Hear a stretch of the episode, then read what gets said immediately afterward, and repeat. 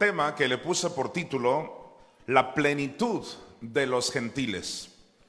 Usted vino a aprender la palabra de Dios. Si usted trajo su Biblia, qué bueno. Y si no, tenemos estas pantallas que le van a servir mucho para ver esos versículos en la Biblia. Vamos a hablar entonces de la plenitud de los gentiles. ¿A qué se refiere esa frase en la Biblia? Me voy a introducir con un versículo base donde el propio Jesús habló y lo encontramos en Lucas 21, 24. En Lucas 21, 24, Jesucristo dijo, y caerán a filo de espada y serán llevados cautivos a todas las naciones y Jerusalén será hollada por los gentiles hasta que los tiempos de los gentiles se cumplan. Jesucristo está diciendo que Jerusalén, la capital de Israel, refiriéndose que Israel iba a ser hollada, pisoteada por los gentiles. ¿Quiénes son los gentiles? Los que no son del pueblo escogido por Dios, los que no son judíos.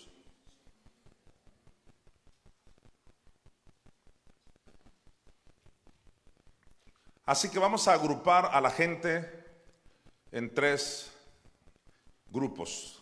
Judíos, gentiles, que son los que no son judíos, y la iglesia. ¿Está presente la iglesia? La, la, iglesia no es ni gentil ni judío. Somos un grupo aparte, aleluya. Y eso es lo que pocos han entendido. Jesús está profetizando que los gentiles, o sea, los que no son judíos, Van a terminar pisoteando a los judíos y ya está pasando la guerra contra Israel. Todo eso se cumplió en parte y se va a cumplir cabalmente en los próximos años. Quiero que notes que Jesús dice hasta que los tiempos de los gentiles se cumplan. Esto tiene que suceder. Que Israel será pisoteado, la capital, ya solamente Hitler mató un montón de judíos y han sido atacados por su gran rebelión. ¿Desde cuándo empezó ese famoso tiempo de los gentiles? Desde que el pueblo escogido por Dios, que eran los judíos, porque Dios escogió un hombre y así tenía que ser, pudo haber sido cualquier otro hombre, pero en este caso fue Abraham y su abuelo es Eber, de ahí vienen los hebreos. Así que pudo haber escogido a cualquiera, pero Dios vio algo en Abraham y de ahí viene el pueblo judío. Pero los judíos, imagínate qué tanta idolatría tenían que hasta a sus propios hijos los quemaban a los demonios. Se iban con dioses paganos. Hasta que hubo un punto donde Dios y la gloria de Dios se aparta de Israel. Y se cree que desde el año 500 eh, o 600 antes de Cristo, cuando son llevados en cautiverio a Babilonia, a partir de ahí prácticamente le entregan las llaves a los gentiles para que ellos gobiernen. El, montón de gente contraria a la palabra de Dios que empezaron a controlar el mundo porque los judíos no quisieron darle lugar para que Dios gobernara a través de ellos. Así que debido a sus rebeliones, ellos prácticamente le entregan el poderío a un, por ejemplo, a un Nabucodonosor. Y a partir de ahí, siempre fueron pisoteados. A partir de ahí se le conoce como el tiempo de los gentiles y hasta la fecha. ¿Quién está gobernando el mundo? Bueno fuera que fuera el pueblo de Dios, pero no. Han sido los diferentes imperios, desde el Medo Persa hasta actualmente el Imperio Romano y la influencia a nivel mundial, pero no ha sido, lamentablemente, no ha sido el pueblo de Dios quien gobierna como Dios lo planeó. Dios planeó una teocracia, no una democracia. Dios planeó gobernar a través de su pueblo, pero ellos no quisieron. Así que es ahí donde comienza el tiempo de los gentiles, mundanos, gobernando al mundo.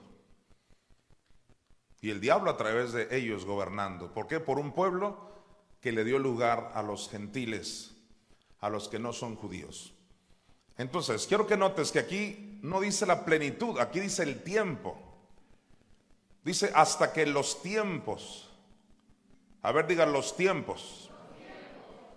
Aquí no dice la plenitud de los gentiles, dice los tiempos de los gentiles.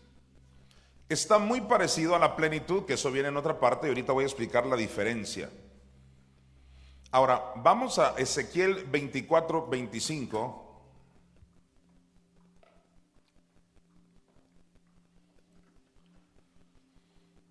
Para ver algo aquí. Y tu hijo de hombre, el día que yo arrebate a ellos, o sea, refiriéndose a los judíos, te voy a dar unos cuantos ejemplos de los rebeldes que fueron ellos y por eso Dios tuvo que apartarse de ellos y dejar que otras naciones gobernaran el mundo. Ahí comenzó el tiempo de los gentiles, o sea, los que no son judíos. Y tú, hijo de hombre, el día que yo arrebate a ellos su fortaleza, el gozo de su gloria, el deleite de sus ojos y el anhelo de sus almas, y también sus hijos y sus hijas es una forma de decir que la gloria de Dios se iba a apartar del templo, se iba a apartar de ellos, porque los judíos no solo en el tiempo de Cristo rechazaron a Dios, sino desde antes. Ahora, en Oseas 9, del 11 al 12, lo volvemos a ver. Y dice que la gloria de Efraín, y cabe aclarar que Efraín fue una de las tribus más rebeldes de las doce, Efraín. Se sacó el premio Nobel de la rebelión. Así como hay gente en la iglesia que son rebeldes, pero hay otros que se ganan el premio Nobel. Pues así Efraín de todas las tribus, súper rebelde. Pues dice aquí que la gloria de Efraín, ¿quién es la gloria de Efraín? Obviamente el Espíritu Santo. Dios mismo se apartó de ellos. Y dice, la gloria de Efraín volará cual ave ¿No te suena eso a mi madre, la paloma? Volará cual ave, se va, la espantaron. Volará cual ave de modo que no habrá nacimiento, ni embarazos, ni concepciones. Está hablando del pueblo judío. Mire el versículo 12. Y si llegaren a grandes sus hijos, los quitaré de entre los hombres, porque hay de ellos también cuando de ellos, ¿qué dice? me aparte. Israel ha sabido lo que es la ira de Dios. Dios se apartó de ellos y por eso entró el gobierno de los gentiles. Nunca Dios planeó que los gentiles gobernaran el mundo. Vamos al Salmo 137.1 y es aquí donde nos ubicamos, como te digo, históricamente, unos 600 años antes de Cristo, fueron llevados al cautiverio babilónico y dentro de varios pasajes, ese es uno de los que más conmueven. Dice el Salmo 137.1, junto a los ríos de Babilonia. Ahí estaban cautivos los israelitas. Dice, allí nos sentábamos y aún llorábamos acordándonos de Sión. Claro, ya se estaban acordando cuando estaban gobernando otros sobre ellos. Ellos dejaron que los gentiles gobernaran. Nunca Dios planeó eso. Siempre se rebelaron contra Dios. Con decirte que Dios quería gobernar a través de sus profetas. Por ejemplo, Samuel. Dios lo puso para gobernar a través de un profeta. Ah, no, ellos decían, queremos un rey como todas las naciones. Qué vergüenza que nosotros no tengamos un rey. Todos tienen rey y nosotros el profeta Samuel, se avergonzaron. Y Dios dice, sale, denles un rey. Y levantaron a Saúl. Saúl no era la perfecta voluntad de Dios. Nunca estuvieron de acuerdo con el gobierno de Jehová. Rebeldes, rebeldes, rebeldes. Y por eso entraron los babilónicos y los demás imperios a gobernar. A eso se le llama los tiempos de los gentiles. Y hasta la fecha, insisto, están esos tiempos. Ahora, vamos al Salmo 81, del 11 al 12.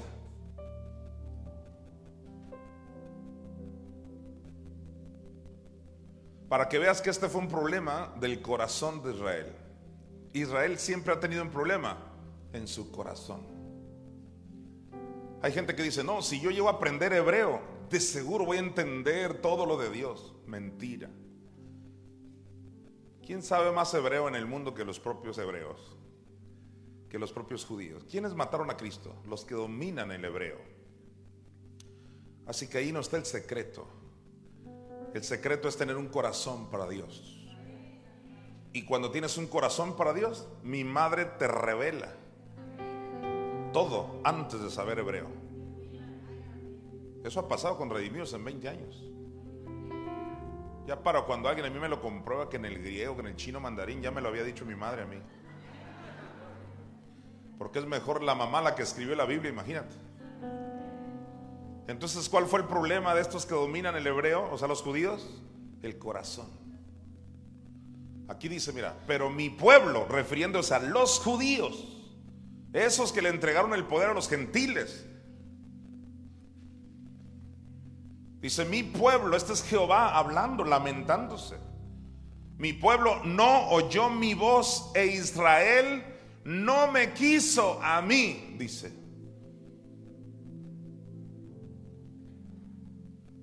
Entonces es Dios ahora tratando con otros.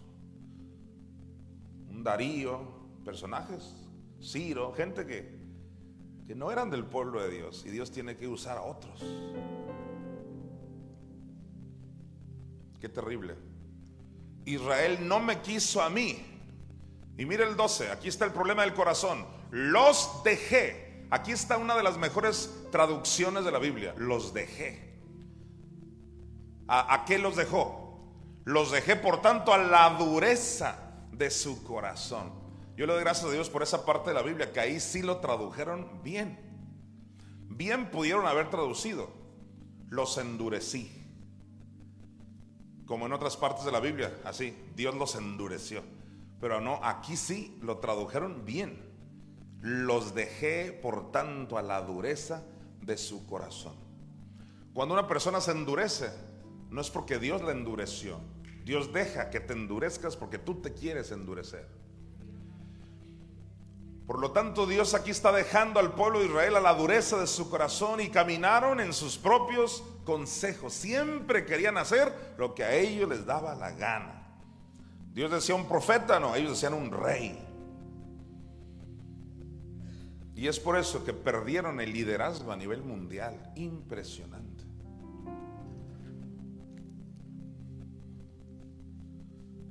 Diga conmigo, fue un problema del corazón.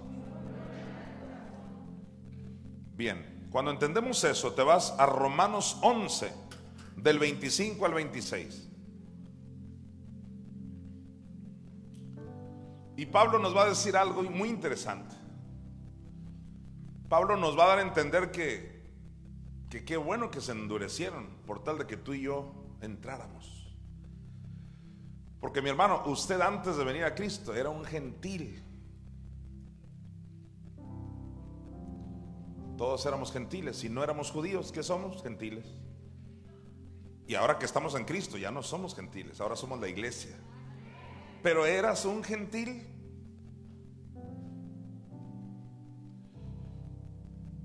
Y dice Pablo, porque no quiero hermanos, cuando dice hermanos, ya le está hablando a ese tercer grupo que se llama iglesia. Somos hermanos. Recuerda, hay judíos, gentiles y qué más? Y la iglesia. La iglesia ya no es ni judío, ni gentil, ni nada. Somos la iglesia santa, justa, por la obra de Cristo. Entonces Pablo se dirige a los hermanos, a los santos, y les dice, porque no quiero hermanos que ignoréis este misterio. Este es uno de los grandes misterios que Pablo nos revela con la ayuda del Espíritu Santo. Y dice, no quiero que ignoréis este misterio para que no seáis arrogantes en cuanto a vosotros mismos. Y es que hay mucha gente arrogante, que no dejan entrar a otros por su arrogancia. Y dice Pablo, para que ustedes no sean arrogantes en cuanto a vosotros mismos, dice, que ha acontecido a Israel. ¿Qué le aconteció a Israel? ¿Usted que está leyendo? Endurecimiento. ¿Qué le aconteció? Endurecimiento. ¿Dios los endureció? No. Hay toda una corriente que enseña, y Dios los endureció por tal de que la iglesia entrara a los gentiles. No. No, ellos se endurecieron y nos dieron chance. O sea, debido a su endurecimiento, entonces ahora la iglesia se convirtió en la esposa de Cristo. Yo no sé si tú sepas, pero Dios se divorció. Se divorció, le dio carta de divorcio a su esposa infiel, Israel. ¿Has oído la historia de Basti y Esther? Basti representa Israel. Esther representa a la iglesia en ese sentido. El rey casándose con otra. Ya no son los israelitas la esposa de Dios. Dios se divorcia de Israel por infieles, por idólatras. Y entonces le da lugar a los gentiles. Y los gentiles que se convierten a Cristo, nos convertimos ahora en la esposa de Jesucristo. Ahora, no estoy yo promoviendo la doctrina del reemplazo. Hay una doctrina que se llama la del reemplazo. O sea, ¿qué enseña esa doctrina del reemplazo? Pues muy fácil. Israel fue reemplazado ya por la iglesia. No, yo no estoy promoviendo eso. Dios, yo soy de los que creo que Dios no ha terminado con Israel. No obstante, ahora se casó con la iglesia, pero Dios hizo un pacto con un hombre llamado Abraham, cuyo abuelo era Eber, de ahí vienen los hebreos, y Dios no miente y tiene que cumplirle a Israel.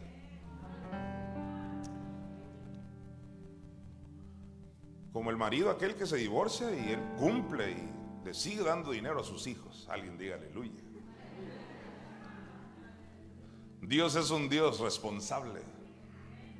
Tiene a su amada esposa la iglesia, pero tiene la semana número 70 para tratar con aquel pueblo que se rebeló. Son los israelitas. ¿Cuántos vinieron el domingo que les hablé de las 70 semanas de Daniel? O más bien de la semana número 70 de Daniel. Son semanas, de acuerdo al profeta Daniel, de 7 años ya se cumplieron 69 semanas de 7 años cada semana. Desde el edicto para reconstruir Jerusalén hasta el príncipe Mesías Cristo, se cumplieron las 69 semanas. Pero faltaba, quedamos que faltaba una semana. Y esa semana comienza cuando la iglesia sea arrebatada. En otras palabras, la esposa se va de luna de miel mientras Dios sigue tratando con Israel. Así que esta no es la doctrina del reemplazo. Israel no ha sido desechado todavía, sino que en la gran tribulación, lamentablemente, a costa de cortarse, cortarle la cabeza y un montón de cosas que no había necesidad, pero finalmente Israel obtendrá salvación, porque Dios es un Dios de pactos. Dice aquí, no quiero hermanos que ignoréis este misterio, para que no seáis arrogantes en cuanto a vosotros mismos, que ha acontecido a Israel endurecimiento en parte hasta que haya entrado, ¿qué cosa dice? La plenitud de los gentiles. Ahorita estamos en el tiempo donde Dios está aprovechando para que entren todos los gentiles que puedan. Porque comenzando la gran tribulación, Dios está tratando ahora con Israel. Este es el tiempo de la gracia donde todo gentil puede salvarse. ¿Cuál ha sido el problema? Que el diablo engañó a una gran parte de la iglesia para que no dejen entrar a los gentiles. ¿Me estoy dando a entender? Como el diablo sabe que este es el momento en que todo gentil se puede convertir a Cristo.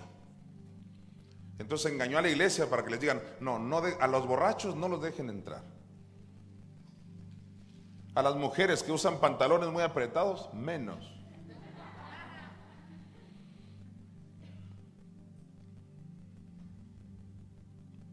A la comunidad LGBT y otros tantos letras, no, tampoco, menos los dejen entrar. A la mujer que trae minifalda, no. A la que se pinta, no. Tatuajes, no. ¿Quién engañó a un gran segmento de la iglesia? El diablo. ¿Sabes por qué? Porque el diablo sabe que este es el momento en que se pueden convertir todos los gentiles. Porque Israel ya se endureció. Hasta la fecha los israelitas. No sé si puedas creer esto. Cuando ellos van a Isaías 53, no ven a Cristo ahí. Y por más que tú les digas, ahí dice, mira, por su llaga, que llaga ni que nada. Ahí se refiere a no sé qué. No ven a Cristo. Y tú le dices, mira, subirá cual renuevo. No lo ven. Están cegados. Se endurecieron en parte. Hasta que entre, ¿qué cosa dice? Hasta que haya entrado la plenitud de los gentiles. Así que, ¿cuál es la misión, la tarea de la iglesia? Tiene varias funciones la iglesia, pero una de ellas es meter a todos los gentiles que se puedan. Porque ya va a comenzar la semana número 70 de Daniel. Y este es el tiempo donde te puedes ganar a cualquier gentil que no tiene los hábitos judíos de lavarse las manos, circuncidarse, no comer esto y el montón de reglas. No, Dios dice, este es el tiempo en que los gentiles entren. Y la plenitud significa hasta que entre el último gentil. Dios ama a todo el mundo. La iglesia no está aquí para estar encerradita nosotros los santos, los que no nos equivocamos. No. La iglesia es para impactar al mundo, a los gentiles. Y decirles que vengan, que Dios no está enojado con ellos.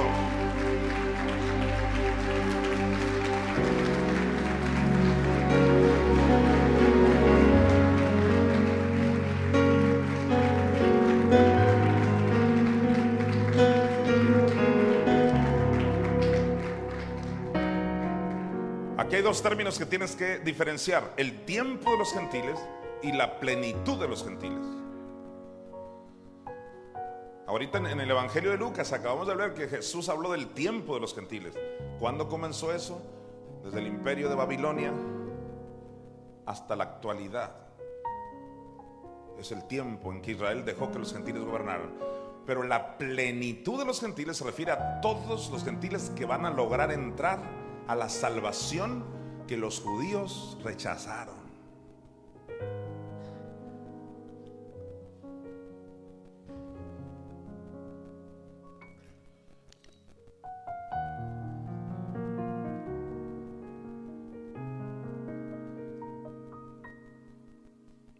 Vamos ahora al versículo 26, pero antes vamos a leer el 25 corrido hasta el 26. Porque no quiero, hermanos, que ignoréis este misterio. Nunca más lo vas a ignorar. ¿Me dice amén? Nunca más así tú tan guapo todos los domingos. Y el otro gentil perro asqueroso allá que se pierda, que se pudra. No. Vinimos a ganar gentiles. Y no a ensoberbecernos creyendo que nosotros somos los justos y condenándolos a ellos cuando tú bien sabes que no. Tú bien sabes que si no fuera por la gracia de Dios no estuvieras aquí. Entonces Pablo dice, porque no quiero hermanos que ignoréis este misterio, para que no seáis arrogantes en cuanto a vosotros mismos. Que ha acontecido a Israel endurecimiento en parte hasta que haya entrado la plenitud de los gentiles. Mira el 26 y luego, todos digan y luego. Dice, y luego todo Israel será salvo. ¿Cuándo va a suceder eso? En la gran tribulación ellos se darán cuenta que crucificaron al Hijo del Dios viviente. Se darán cuenta que renunciaron al verdadero Mesías. Se darán cuenta que fueron engañados por este anticristo que vino aparentemente, o sea, vino a sustituir al verdadero y ellos le van a creer se van a dar cuenta de su grave error. Y por eso estarán dispuestos a entregar sus vidas por el testimonio de Jesús. Un poquito tarde, pero luego todo Israel será salvo. Le damos gracias a Dios que tú y entramos por la gracia y la misericordia de Dios y ya somos salvos y somos la esposa y seremos arrebatados antes que estas cosas sucedan. Porque Dios tiene a su amada privilegios espectaculares.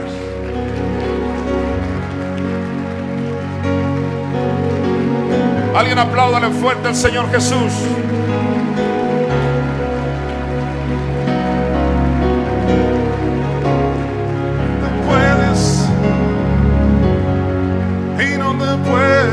Puedes callar ante tal necesidad. Enciende una luz en la oscuridad. Eso es lo que le dice el Espíritu a la iglesia. Enciende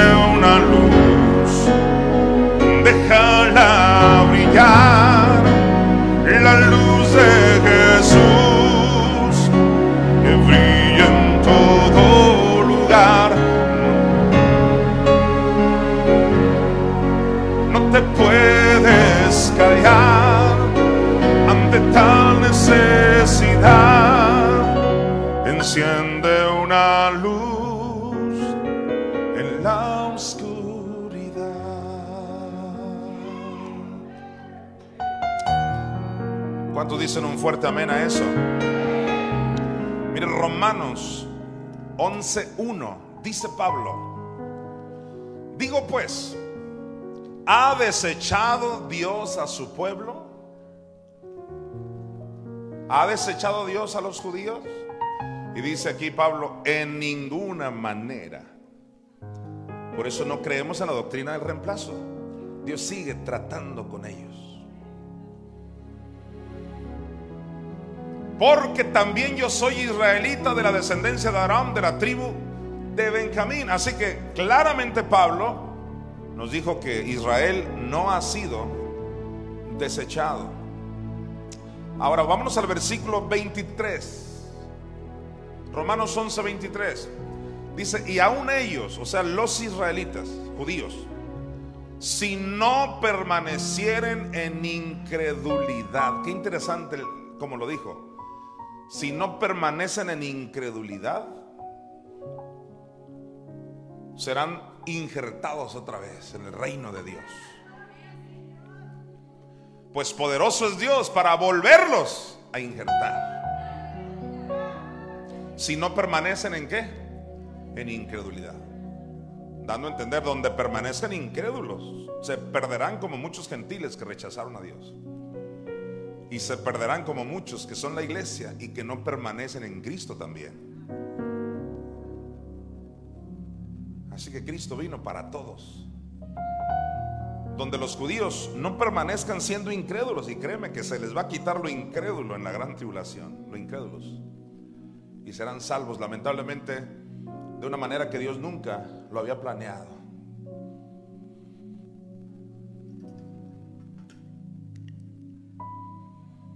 Vamos a Juan 1, versículos 11 y 12. Este es un versículo muy conocido y que nos va a dar luz al respecto.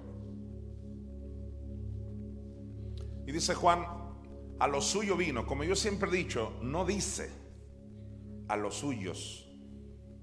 O sea, no es de que, y Dios vino a morir por los judíos y los demás que se los lleve el tren. No, vino a lo suyo, que es su función de redimir a toda la humanidad. Pero tenía que empezar por algún pueblo. Eso es todo. Ellos son las primicias. Tenía que empezar con alguien. Pudo haber sido cualquier otra nación, pero empezó con ellos y está bien. Yo no me opongo a eso. Qué bueno, tuvo que empezar con alguien. Pero nunca digas a los suyos, vino a los judíos. No, vino al mundo a salvarnos a todos. Bien, una vez que entendemos eso, dice, a lo suyo vino y los suyos, ahí sí son los judíos, los suyos donde nació, no le recibieron. Ahí está otra prueba de que ellos dejaron que los gentiles gobernaran. No quisieron ni a los profetas, los mataron. Y llega Jesús, tampoco lo quisieron. Rebeldes, contumaces. Prefirieron su religión judaica. Les encantaba eso de sentirse puros, lavándose las manos, circuncidándose, no comer, que no comer, que sí comer. Igualito que las religiones de hoy. El mismo espíritu judaico. A ellos no les importa Cristo, les importa decirte, no te pintes si eres una mujer, ponte un velo si eres una mujer. No les importa Cristo.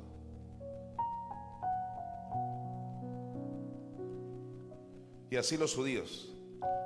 Dice, los suyos no le recibieron. ¿Cuántas veces criticaron a Jesús porque no se lavaba las manos junto con sus discípulos como los rituales judaicos? ¿Cuántas veces lo criticaron? Le dijeron comilón y bebedor porque se juntaba con pecadores. ¿Cuántas veces lo criticaron? Entonces por eso no le recibieron. Versículo 12. Mas a todos, ahí entran los gentiles. Eso éramos tú y yo. Dice, mas a todos los que le recibieron, a los que creen en su nombre, les dio potestad de ser hechos hijos de Dios. O sea que Dios escogió un pueblo que no era pueblo y los convirtió en hijos de Dios. Eso somos tú y yo. Porque sin haber sido del pueblo escogido, ahora somos los hijos de Dios. Engendrados por Dios, la esposa de Dios mismo. Qué gran privilegio.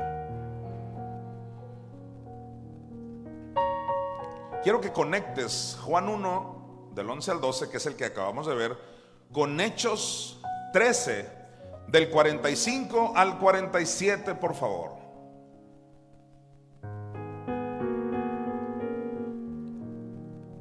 Pero viendo los judíos la muchedumbre, se llenaron de celos. Ahora, ¿por qué se encelaron estos judíos con Pablo? Porque un montón de gente venía con Pablo a oírlo. Y entonces se llenaron de celos y rebatían lo que Pablo decía, contradiciendo y blasfemando. O sea, cuando vieron que el montón de gente estaba oyendo a Pablo, porque Pablo hablaba del verdadero evangelio, se sintieron celosos y rebatían y pataleaban y chillaban y todo lo que le quieras agregar ahí y contradecían a Pablo tratando de que la gente odiara a Pablo, lo querían poner en mal con Pablo, a Pablo, o sea, con Pablo. Versículo siguiente. Entonces Pablo y Bernabé, hablando con denuedo, ¿cómo se debe hablar? Con denuedo, en el griego es intrepidez, seguridad. Eso es lo que necesitamos, gente que hable con denuedo hablando con denuedo, dijeron, a vosotros a la verdad era necesario. O sea que Pablo se dirige a esos que se le estaban oponiendo, que eran judíos, claro. A vosotros a la verdad era necesario que se os hablase primero. ¿Que se os hablase qué? Primero. No dice únicamente a ustedes. Por eso Pablo dice al judío primeramente y después al griego. Claro, alguien tenía que empezar y está bien. Pero que no se diga que vino a ellos nada más. Claro que no. Así que Pablo dice, a vosotros a la verdad era necesario que se os hablase primero la palabra de Dios, mas puesto que la desecháis, ¿qué hicieron los judíos? La desecharon. Dice, mas puesto que la desecháis y no os juzgáis dignos de la vida eterna, he aquí nos volvemos a los gentiles. Así que Pablo comienza un ministerio para los gentiles. Si alguien nos habló de la gracia y de la justificación fue el apóstol Pablo. Los judíos rechazaron la palabra, así que mejor se fue con los gentiles, con los que no eran judíos. Vamos a Romanos capítulo 10. Y vamos a leer desde el 19 al 21.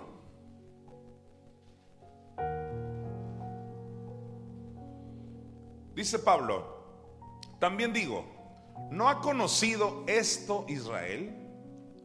Primeramente, Moisés dice, yo os provocaré a celos con un pueblo que no es pueblo. Ya desde el tiempo de Moisés, Moisés inspirado por el Espíritu, dijo que Dios terminaría provocando a celos a los israelitas.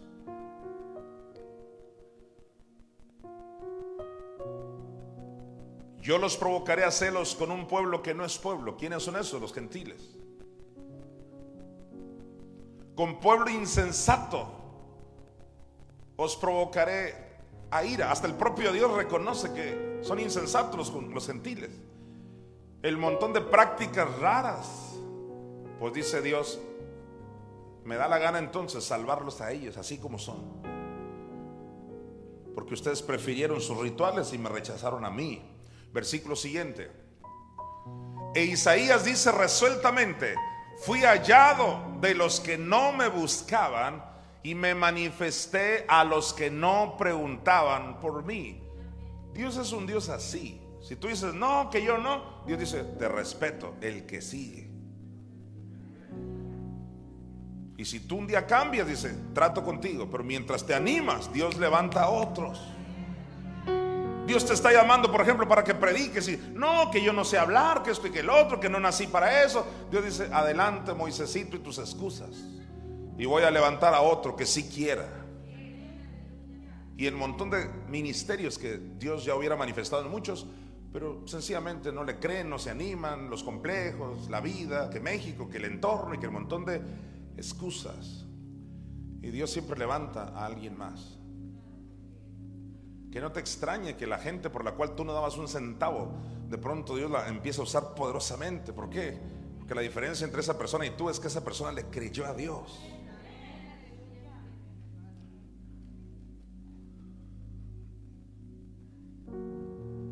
Y dice el versículo 21, pero acerca de Israel, dice, todo el día extendí mis manos a un pueblo con qué características? Rebelde y contradictor. Y Dios levantó a un pueblo que no era pueblo. Déjeme darle un ejemplo aquí que siempre que voy a este pasaje se me viene a mi mente ese ejemplo. Los positivistas confiesan precisamente positivo, debido a que los cristianos no creen que hay que confesar lo correcto. Y si no me crees, solamente métete a las redes y el montón de cristianos con su ignorancia evidente criticando a los que confesamos la palabra de Dios. Nos llaman metafísicos, nos llaman de la nueva era, que eso no está en la Biblia, y aunque tú les des versículos, dicen no se refiere a eso. Rebeldes, tipo Israel. Y Dios levanta un pueblo que no es pueblo. Ahí están los mundanos prosperando, confesando lo correcto, visualizando todo lo que ya viene en la Biblia. Porque los cristianos con su religiosidad y ese espíritu judaico no quieren creerlo. Y Dios levanta un montón de mundanos que les está yendo muy bien. Porque ellos creen en confesar. Creen en visualizar. Creen en lo digo y lo tengo. Pero el cristiano no. El diablo los engañó de que eso no. Y así los judíos estaban. Y Dios tuvo que levantar un pueblo que no era pueblo. De hecho, prepárate porque Dios va a usar a los gentiles más terribles que te hayas imaginado. Porque ellos van a terminar creyéndole a Dios. Y los que se creían tan santos no se dado cuenta que estaban de una vida religiosa. Pero Dios levantará gente con un corazón para Él. Porque Dios no mira lo que el hombre mira por fuera, sino que Dios mira lo que está dentro, Dios mira el corazón de una persona.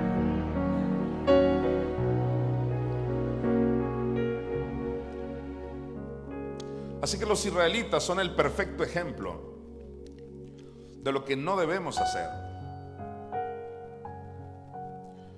Vamos a Romanos 10, 19 otra vez para compararlo con Romanos 11, 11. Lo vamos a comparar. ¿Qué dice Romanos 10, 19? También digo, ¿no ha conocido esto Israel? Primeramente Moisés dice, yo os provocaré a celos con un pueblo que no es pueblo. Con pueblo insensato os provocaré a ira. Compara este versículo con Romanos 11:11, 11, por favor. Mire lo que dice. Digo pues, ¿han tropezado los de Israel para que cayesen? En ninguna manera, pero por su transgresión vino la salvación a los gentiles. ¿Para qué? Para provocarles a celos. ¿Cómo no les va a dar celo cuando sepan que tú y yo nos elevamos y volamos? Y van a decir, qué tontería. Ahora sí que qué estupidez haber preferido lavarme las manos siete veces, circuncidarme, no comer camarón.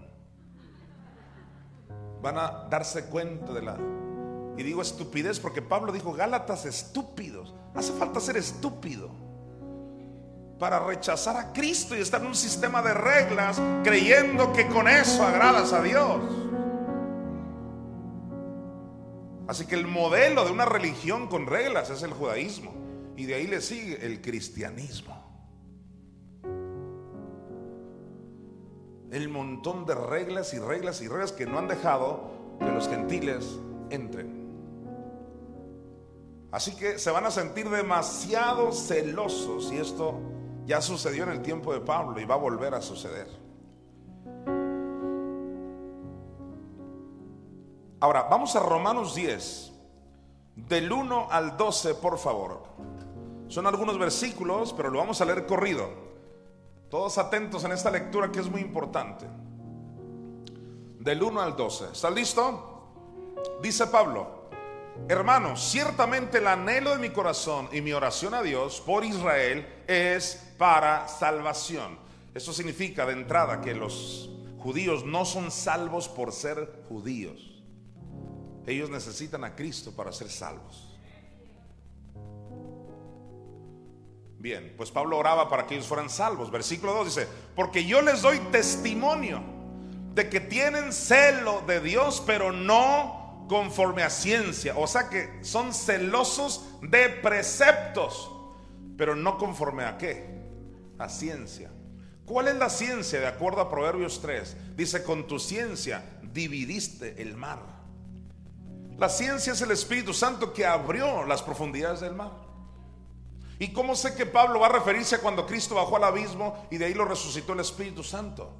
Porque si sigue leyendo en el versículo 3, porque ignorando la justicia de Dios y procurando establecer la suya propia, no se han sujetado a la justicia de Dios. Así que ellos ignoraron la justicia de Dios, así como muchos hoy no les importa el tema de que somos justificados por Cristo. Ellos establecen su propia justicia. Aquellas mujeres creen que porque no se pintan se sienten más santas. Alguien les dijo eso. Y a las que se pintan son las Jezabeles, inmundas. Alguien les vendió esa idea. Ahora que estoy en las redes sociales, especialmente en TikTok, me he dado cuenta, esto es un, es un cáncer en toda Latinoamérica. Y yo nada más me gozo para demostrar lo que siempre he dicho en 20 años. Porque gente no me cree, exageras, no es cierto, los cristianos no creen así, les tienes un odio, mentiras, sí, mentiras. Te puedo enseñar el montón de comentarios, miles de comentarios y si yo estoy tocando el teclado, por ejemplo, en un videíto esos de tres minutos de TikTok, y estoy tocando un teclado, X canción para Dios, dice, ¿por qué no te, por qué, por qué no te quitaste esa camisa? Porque una camisa que dice Levis. Levi's. De verdad te lo digo yo, nada más, yo me gozo y me entristezco. Me entristezco por la miseria de religión en la que viven. Y me gozo porque digo, una prueba más de que tengo 20 años demostrando que ellos están al estilo judío. Y yo digo, y si traigo una camisa que dice Levis, y según esto para ellos es pecado que, que yo mostré la marca, ¿cómo no me dicen que es pecado? Porque también se ve la marca Yamaha del piano, del teclado. Y si estoy predicando de cualquier otro tema, estos son los cristianos. Dice, ¿por qué no te cortas el cabello? Es deshonroso para el varón. Eres un charlatán porque traes el cabello largo. Y comentarios como esos, increíble. Y luego el otro día puse, le compuse esta canción a Jesucristo, dije yo. Y me pone un cristiano. Recuerda, son cristianos. Nadie le compone nada a Cristo. Él es Dios. ¿Tú quién eres para componerle algo? Y si canto una canción donde no salga el nombre de Jesús, me dicen, ¿a quién estás cantando?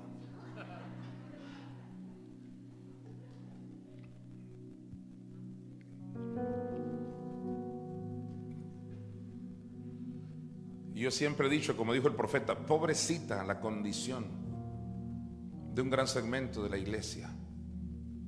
Han sido envenenados por ese espíritu religioso. Si no te dejan entrar a ti, ni a mí, menos a los gentiles. Ellos ignoran la justicia de Dios. Porque la justicia de Dios se trata de que Jesús murió en la cruz, bajó a los infiernos y nos justificó por su obra. Ah, no, ellos ignoran eso. Ahora, cuando dice ignora, no es solo es que no lo saben. Alguna mamá cuando le habla a su hijo, se siente mal y que tu hijo te ignore. Y tú le estás hablando y te ignora y él voltea para otra parte. A eso se refiere aquí. Ignorando la justicia de Dios. O sea, Dios diciéndoles en todas las cartas del nuevo pacto que somos justificados por la fe y por la gracia y ellos ignoran las palabras de Dios. No lo oyen, no lo pelan, déjame decirlo así, pero establecen su propia justicia.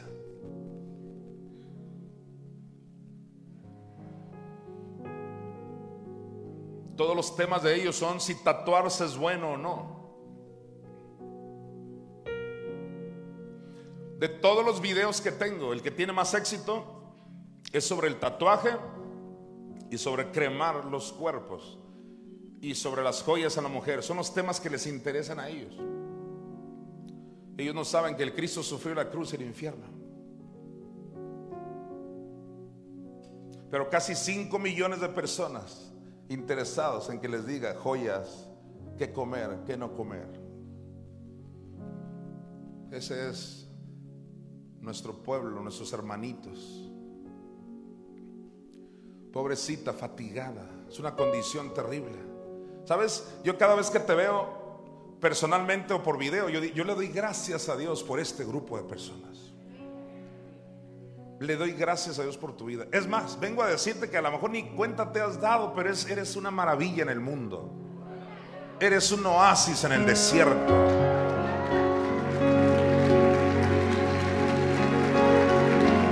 Yo le doy gracias a Dios por tu vida.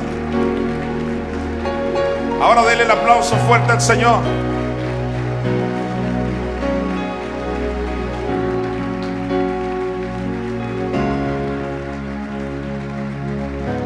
Mire lo que dice aquí. Porque ignorando la justicia de Dios y procurando establecer la suya propia, no se han sujetado a la justicia de Dios. Cuatro. Porque el fin de la ley es Cristo para justicia a todo aquel que cree. Carísimo. O sea, no necesitas un rabino para que venga a enredarte. Se acabó la ley para la justicia de Dios. Fácil. El fin de la ley, Cristo. ¿Para qué? Para justicia a todo aquel que cree. Versículo 5. Porque de la justicia que es por la ley, Moisés escribe así, el hombre que haga estas cosas vivirá por ellas. Se trataba de leyes, de abstencionismos, de preceptos humanos. El otro día me encontré una persona en cierto lugar y me dice, mi mamá o mi abuelita, no sé, me dice, es de cierta denominación, que no voy a decir su nombre, guardan el sábado, no comen camarón, no comen carne de puerco. Y me dice, a mí no se me antoja por eso, Dios me dice. Y le dije, no, es que ese no es Dios, le dije, ese es el diablo.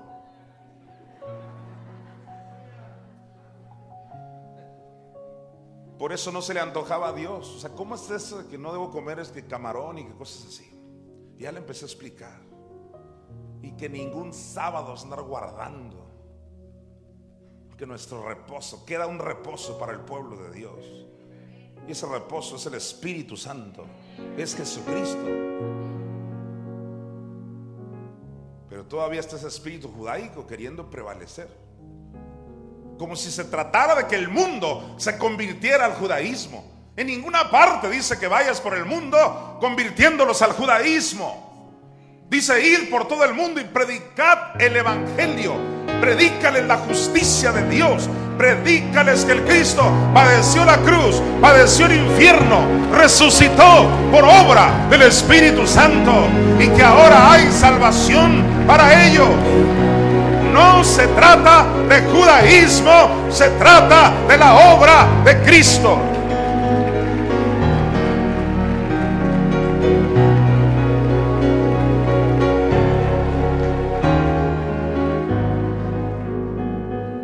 Versículo 6. Pero la justicia que es por la fe dice así. No digas en tu corazón quién subirá al cielo. Esto es para traer abajo a Cristo.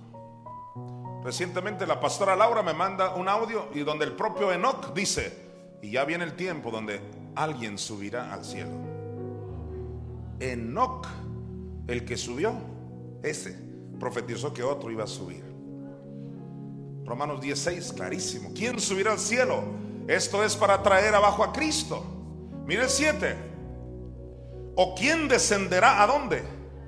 Al abismo. Esto es para hacer subir a Cristo de entre los muertos. Date cuenta, en el 10.1 Pablo está diciendo, mi oración por Israel es que se salven, porque tienen celo, pero no conforme a ciencia.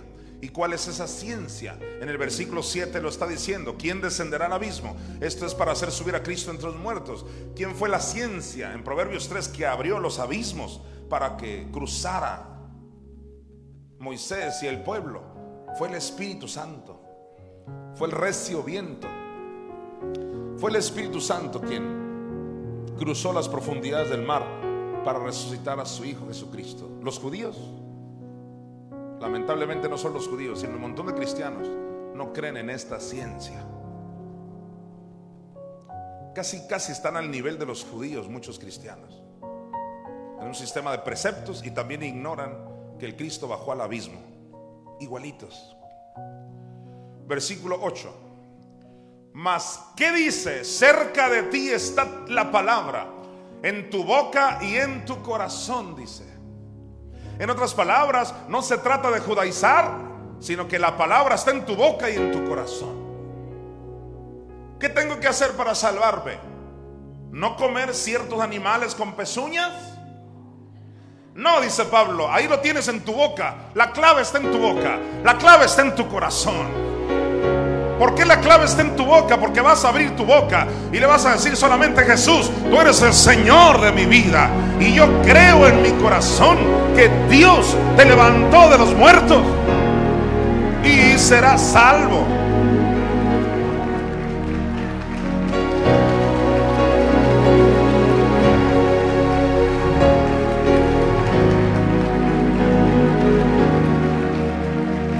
Y dice Pablo, en el versículo 9, que si confesares con tu boca que Jesús es el Señor y creyeres en tu corazón que Dios le levantó de los muertos y te bautizaras,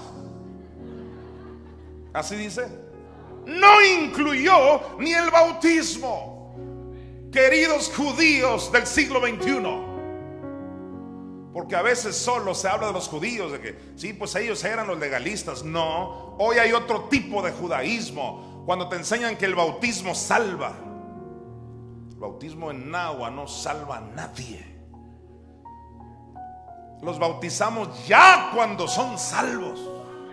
Como un testimonio de lo que sucedió en lo espiritual. Pero el único que salva es Jesucristo. El agua no salva. Pablo no incluyó el bautismo en Romanos 19. Simplemente dijo que si confiesas con tu boca que Jesús es el Señor y si crees que Dios le levantó a los muertos, con eso te vas a salvar.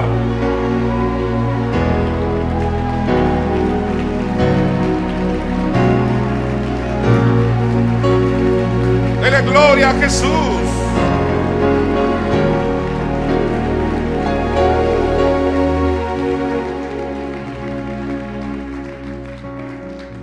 Versículo 10.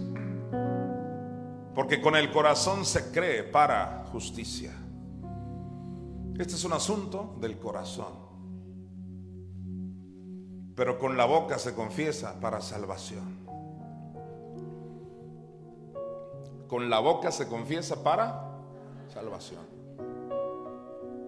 No es cuántos camarones dejaste de comer, es con la boca para salvación.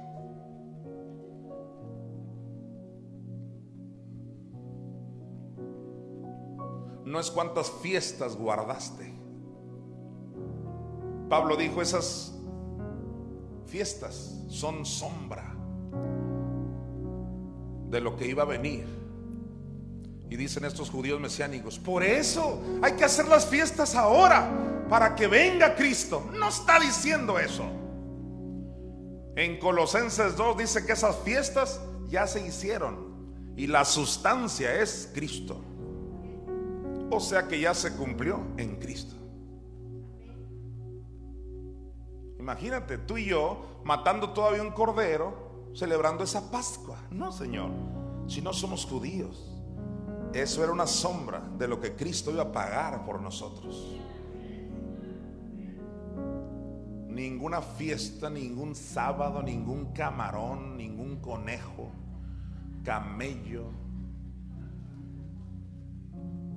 cerdo. Pablo dijo de todo lo que se vende en la carnicería, de todo. Coman sin problemas de conciencia.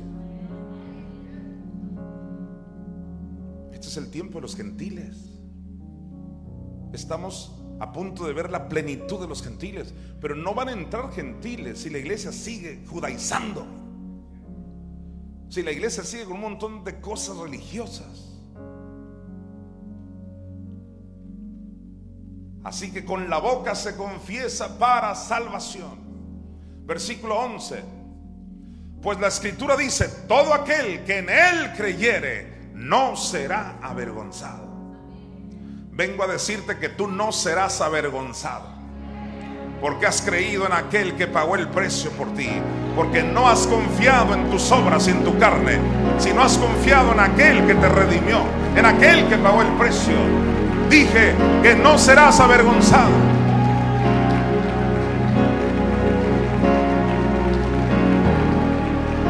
Versículo 12. Dice Pablo, y aquí quería llegar, porque esto, esto le duele a muchos judíos, mira, no hay diferencia. Llega Jesús y dice, aquí ya no hay diferencia. Nada que tú te circuncidaste y que el otro no. No, llega Cristo y empieza un nuevo grupo de personas, que es la iglesia.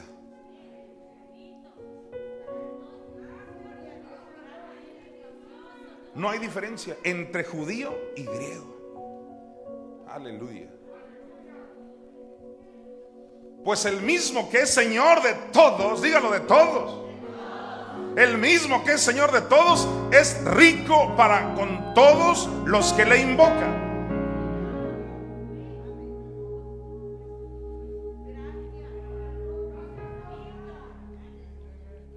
No hay diferencia. Y yo puedo ampliar este tema. ¿Quieres que me meta un poquito más profundo? Porque viéndolo desde la perspectiva de judíos, porque es fácil entenderlo. Qué bárbaro esos judíos. Tan fácil que está, hombre. Pues aquí vengo más profundo. No hay diferencia entre el que asalta un banco y el que no diezma. Ah, ya te tocaron a ti. Tienes que aplicarlo a tu vida. A veces estamos actuando igual que los judíos. ¿Te crees mejor porque estás metido aquí en este cuartito de santos? Y dice, aquel perro asalta bancos y tú robándole a Dios. Salió más noble aquel. Pues el otro le robó a Vancomer y tú a Dios. O sea, el que, el que entra en un grupito de esto se cree como mejor. Yo nunca te he enseñado eso. Esos ya se fueron. Para acabar pronto. Se fueron porque tú eres un marrano, perro, desgraciado, pecador, inmundo. Y claro, como ellos ya vuelan. Jonathan Mesa nunca te ha enseñado eso. No hay diferencia. Mira, donde aquel asaltabancos invoque al Señor, Dios se manifiesta en él. Y tú te van a dar celos como a los judíos. ¿Y cómo usó ese perro? Sí, es que ese perro se rindió a Dios de corazón.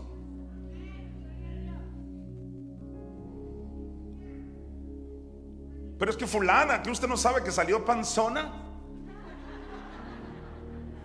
Yo sé que aquí no andamos con esas cosas, pero hay lugares donde sí. Hay lugares donde desde el, púlpito se dice, fulana, fulano. Como en pueblos así como en de ranchos, así, ya viste que salió embarazada. Y sobre todo con la mujer el hombre puede hacer lo que quiere y no dice nada.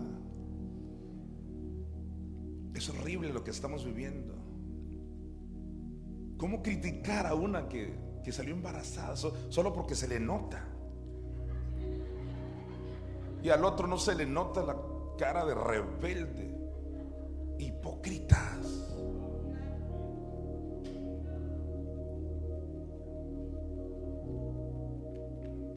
Diga conmigo, no hay diferencia.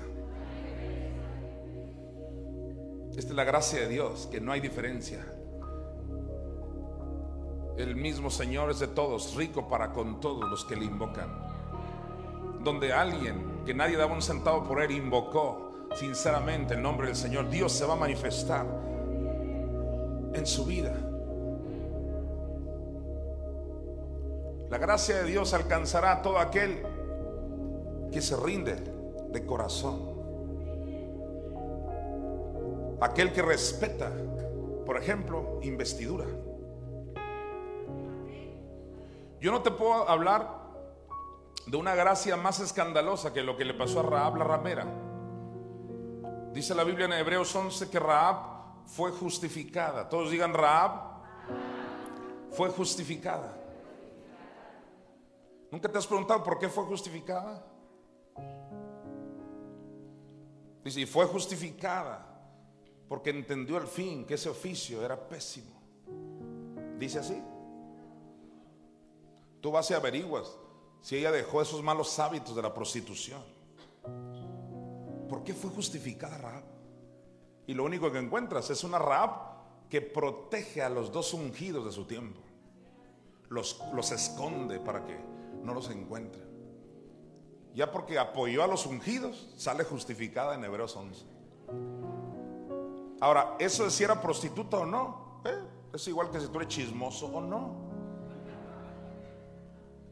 ¿Ves? Pero la iglesia no está preparada para oír eso. Es lo que te digo, se creen mejores. Tú crees que eres mejor que una prostituta, siendo un murmurador. Tú no honras a los padres. O sea, si no eres tú, sonríes. Estoy hablando en general. Tú no le das ni un centavo a tus padres. Te crees mejor que Raab la ramera. ¿Eres mejor, pregunto yo, que una prostituta? Nadie es mejor que una prostituta. Pero cuando eres prostituta o envidioso o no honras a los padres y de pronto dices, yo reconozco que necesito de Dios y estar bajo autoridad, Dios te justifica. Porque reconoces tu incapacidad para cumplir esas cosas y entonces llega la gracia de Dios y te inunda y te da la fortaleza para ir acabando con todo aquello que te está destruyendo. Pero sabes, aquí nadie ha terminado hasta que Cristo venga. Cristo viene y aún estamos laborando en nuestras almas, en nuestros cuerpos. Esos son los que van a encontrar la misericordia de Dios.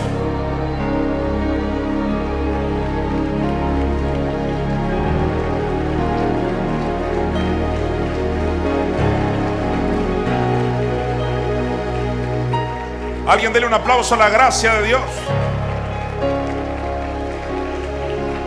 Aleluya.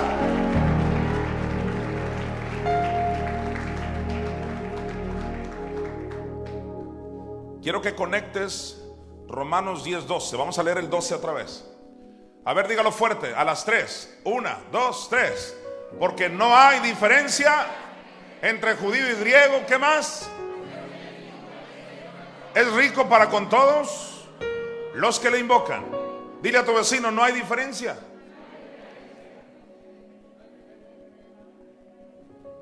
Conéctalo con Hechos 15, del 7 al 11. Todos en Hechos 15, del 7 al 11, por favor. Dice, y después de mucha discusión, pregúntate por qué habría tanta discusión ahí. Está hablando de entre gente que ya era creyente. Y se armó una discusión terrible. Te voy a decir por qué. Dice que después de mucha discusión, Pedro se levantó y les dijo, varones hermanos, vosotros sabéis cómo ya hace algún tiempo que Dios escogió que los gentiles oyesen por mi boca la palabra del Evangelio y creyesen. Así que ¿cuál era la razón que estaban discutiendo? Estaban discutiendo porque en ese tiempo no se creía que los gentiles fueran dignos de recibir esta salvación. ¿Y por qué crees que se creía que ellos no eran dignos? Precisamente porque ellos no judaizaban. Tenían un montón de malos hábitos.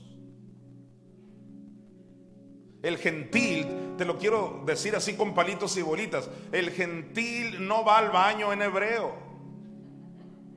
El gentil no canta canciones en hebreo. Lo reconozcamos o no, a veces entre más nos parezcamos a los hebreos, creemos que nos sentimos más santos. Olvídalo. En Redimidos igual podemos cantar y que Adonai, que Chadai, que el León y que el Rafa. Como también podemos cantar una buena cumbia. Porque tampoco es que aborrecemos la música hebrea. No, es bonita una que otra hebrea, pero entiéndelo, el mismo Dios que se manifiesta en música hebrea, se manifiesta en una cumbia, se manifiesta en la salsa, se manifiesta en el reggaetón, porque Dios es un Dios de judíos y de gentiles. Él vino a salvar al mundo entero.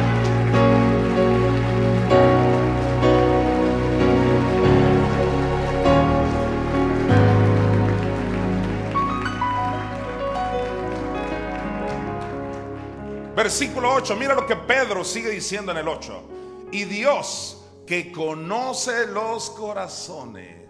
Dios que conoce qué? ¿Y de qué venía hablando? De los gentiles. Porque le decían, Pedro, estás loco. ¿Cómo crees que es, ¿Cómo crees que el Evangelio es para esa gente cochina, inmunda y el montón de errores que tienen? Los judíos se creían. Y dice Pedro, Dios es el que mira los corazones. Wow, que venga revelación. Dios que mira los corazones.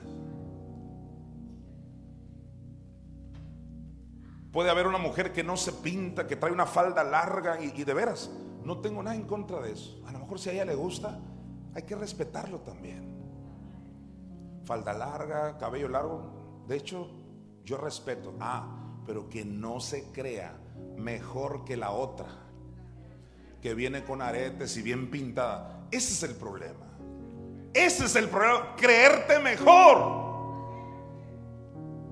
¿Cómo sabes tú si esa de faldas largas tiene un corazón podrido? Y la otra con sus aretes y todo bien peinadita, bien con su cabello pintado que parece una vil mundana gentil. Pero tiene un corazón para Dios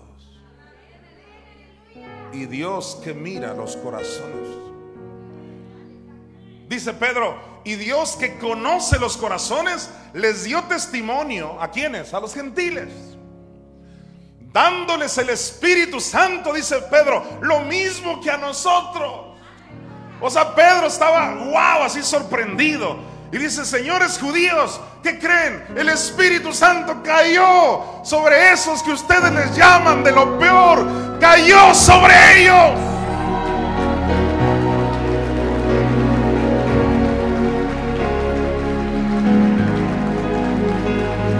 Y estoy aquí para decirte lo que dijo el profeta Joel que en los postreros tiempos será derramado el Espíritu Santo sobre toda carne hasta lo último de la tierra.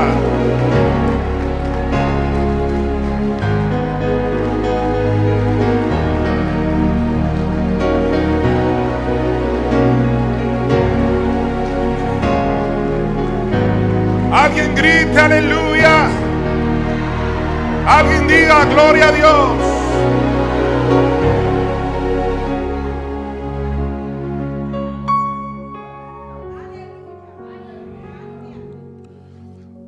Dice una persona, y no una, cientos, ¿es malo oír música secular? ¿Te lo han preguntado? De eso vive el cristianismo, ya te lo he dicho. Estoy de hecho guardando el montón de escritos porque un día te voy a hablar de eso. Y el tema se va a llamar pobrecita. Estoy en serio.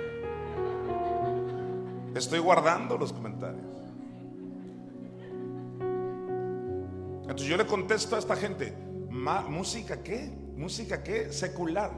O sea, ¿cuándo me han preguntado, ¿y su taza de baño es secular? ¿Cuándo?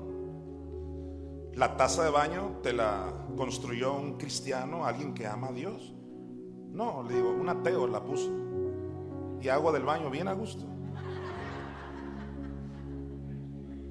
O sea, ¿cuándo han preguntado si el arquitecto que hizo tu casa era cristiano o no? Estamos en un mundo, o acaso todo tiene que decir Cristo para caminar a gusto, así, el carro que diga Cristo. Si todo tuviera que decir Cristo, arráncale el libro de Esther a la Biblia, porque no habla de Cristo ahí.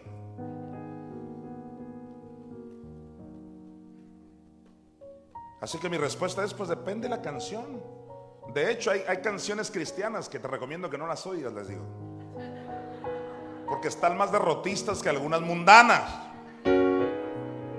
Por lo menos la mundana habla de cosas positivas. No siempre, claro. También tienen cosas muy negativas, igual que los cristianos. Así que ahí es cuestión de escoger. Pero no hay tal cosa como, ¿y ese bajo es cristiano? Pues no, todo depende del que lo toca el montón de religiosidades. No me queda más que decirles, están igualitos que los judíos. Y por eso no entran los gentiles. Y Pedro se tiene que levantar y dice, y Dios que conoce los corazones les dio testimonio dándoles el Espíritu, lo mismo que a nosotros. ¿Cuántos creen que así como el Espíritu cae sobre ti, va a caer por aquellos que tú dices que son muy malos? Ah, nada más unos cuantos lo creyeron. Va a caer el Espíritu Santo sobre muchas personas.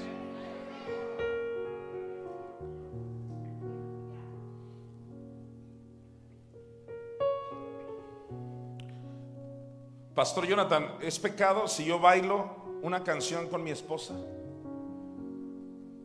Que me dijeron que bailar es malo. Así.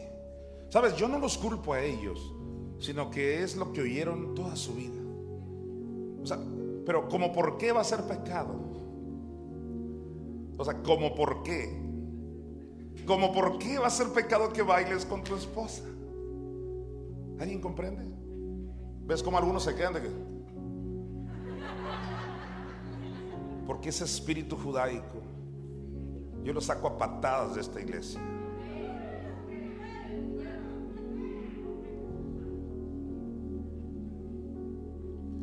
Y Dios que conoce los corazones, les dio testimonio. Dios que conoce. Ahí está el marido bailando con su esposa. Un corazón para Dios. Amándose, ¿por qué no?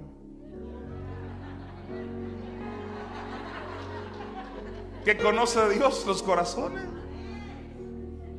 El otro no baila, pero le pega. El otro no baila, pero no la mantiene. Versículo 9. Y ninguna, ahí quería llegar. Mira lo que Pedro dice, equivale a lo que dice Pablo en Romanos 10. Dice, y ninguna diferencia hizo entre nosotros y ellos, purificando por la fe sus corazones. En otras palabras, Dios dice, tú eras pecador y el otro también. A ti te ayudé, lo voy a ayudar a él también. Aleluya. Porque Dios mira los corazones.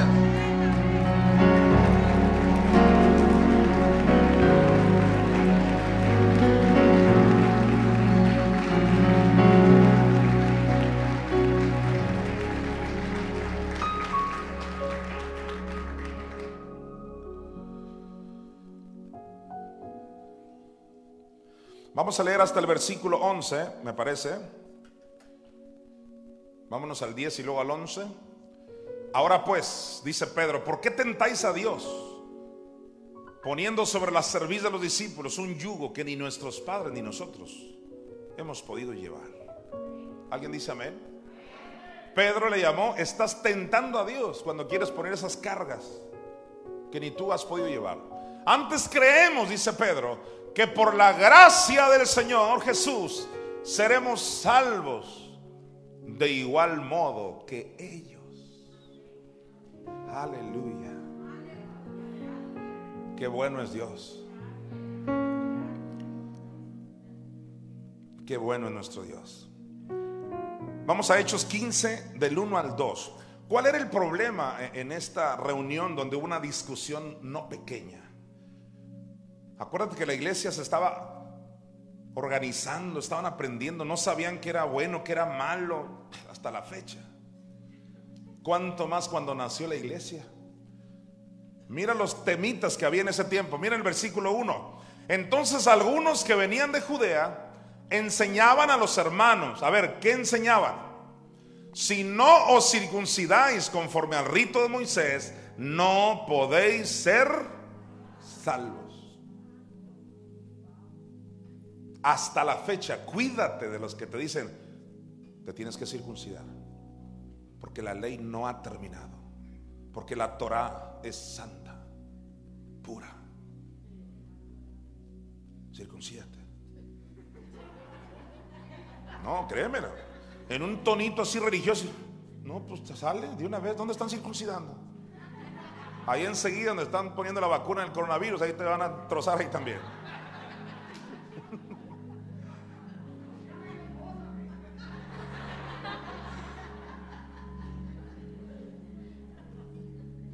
Hermano, te estoy hablando de algo súper actual. O sea, nos quieren hacer que nos circuncidemos. Wow. Y te voy a decir una cosa. Yo hacía, los que me conocen, saben que ya tenía unos, que, unos 10 años, yo creo que no hablaba de esto. O 8, u 8, no sé cuántos. Yo ya hablé bastante de esto. Al que se quiere largar a circuncidarse, adelante, que te vaya bien. De hecho, luché como Jacob con el ángel anoche. Dije, no quiero hablar de esto. No quiero. Y el Espíritu de una manera me lo decía, de otra. Y en como tres señales me dio que tenía que hablar de esto. Ándale pues. Porque esto ya lo hablé bastante. Los que son mis discípulos de años ya saben que somos libres. Y conocen exactamente lo que es la gracia. Y saben que sí, que no, todo. Lo que les conviene, lo que no les conviene, todo. Pero por algo el Espíritu me impulsó a que lo hablara otra vez. Y me dijo, háblales de que ya viene la plenitud de los gentiles. Y va a ser arrolladora. El montón de gentiles. Ahora que se convirtió a, Cristo este farruco, ¿Han oído hablar de Farruco? ¿Es reggaetonero o rapero? Es reggaetonero. Ok. ¿Qué crees? A mí me dio gusto. Wow, qué padre. Un muchacho llorando, quebrantado por Cristo y cambiando su letra y ahora cantando al Señor. Wow. Y famoso. ¿Qué crees? Salen unos videos ahí unos predicadores diciéndole, más te vale Farruco, más te vale que te conviertas al verdadero evangelio. Porque si vas a dejar de cantar para el mundo, pero vas a seguir con esas cadenotas y esa forma de vestir tan mundana, a mí me da vergüenza juntarme con esa gente. Me da vergüenza que me relacionen con ellos. Me da vergüenza que digan, ¿tú, eres de esos? No, no. Zafo, paso. O sea, ¿cómo se atreven estos de la ley a querer reducir a un farruco y a cualquiera que se va a convertir? Porque muchos van a llegar y los quieren reducir a esclavitud en sus evangelios miserables. No, porque por gracia sois salvos. No tiene nada que ver la vestimenta, el género musical. El mismo que te salvó a ti va a salvar al otro.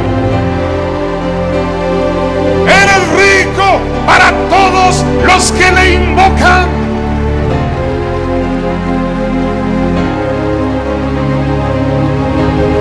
Aleluya. Por gracia sois salvos. Por gracia sois salvos. Por la obra de Cristo.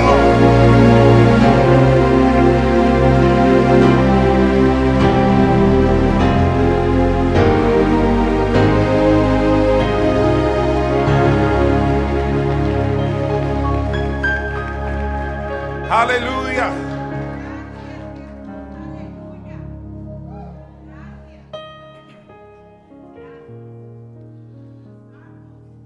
¿Usted cree que la música de Dios es solo una música suave como la que está tocando Dana ahora en este momento? Es la de Dios. ¿Por qué?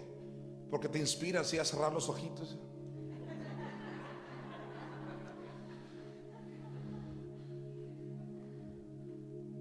Te lo, de verdad te lo prometo.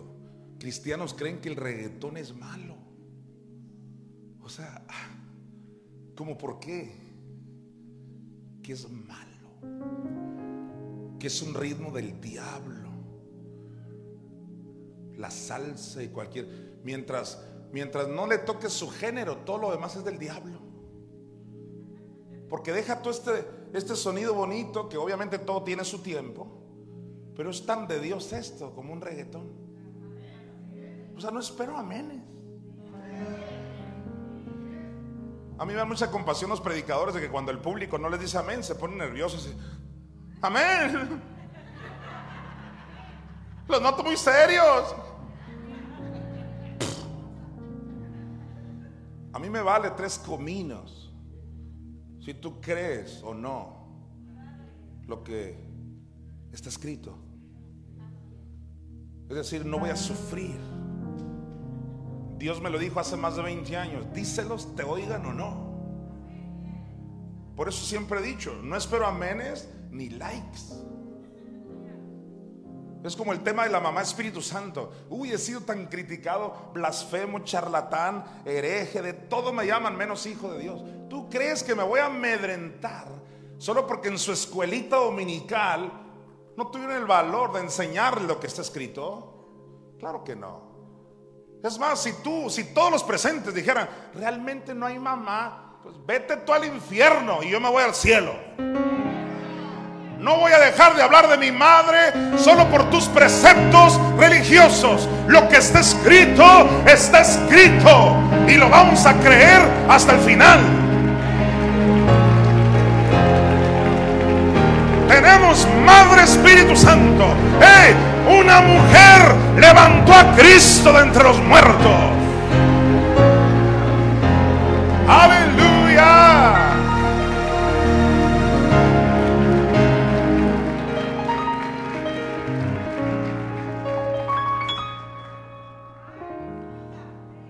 Y ya te he platicado.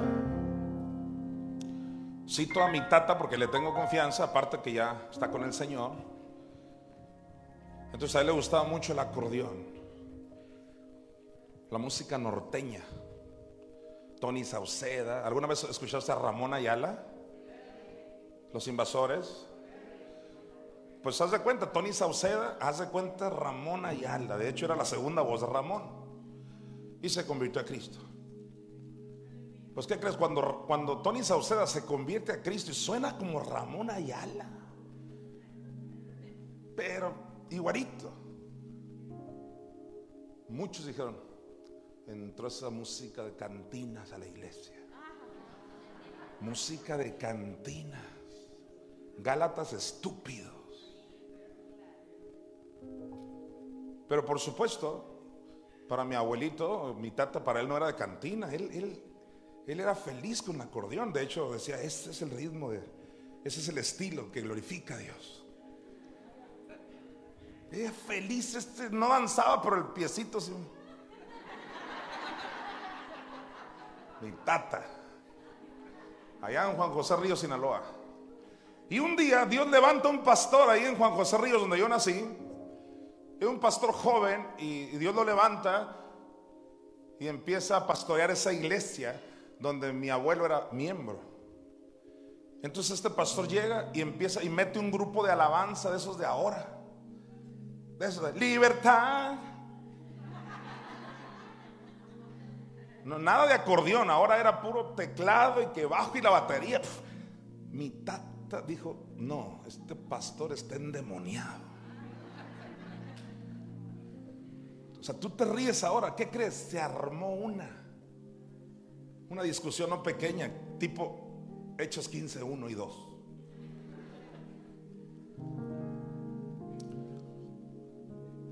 Es triste lo que te voy a contar, pero mi tata se junta con otros, le arman una división al pastor.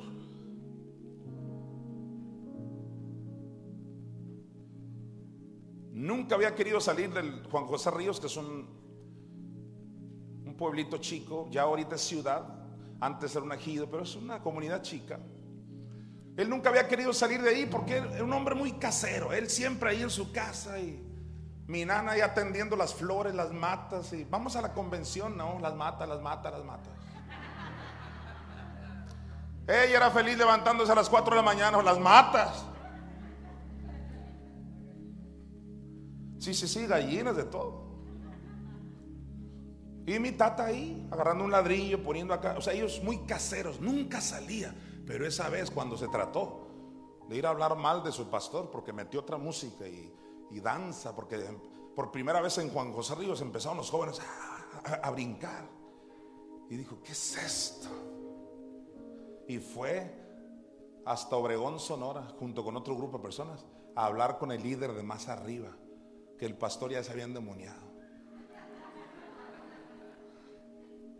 con decirte que un día estaba el pastor, porque él dirigía alabanza también, y llega uno de los líderes de él, que estaba unido con mi tata y otros, y le arrebatan el micrófono así.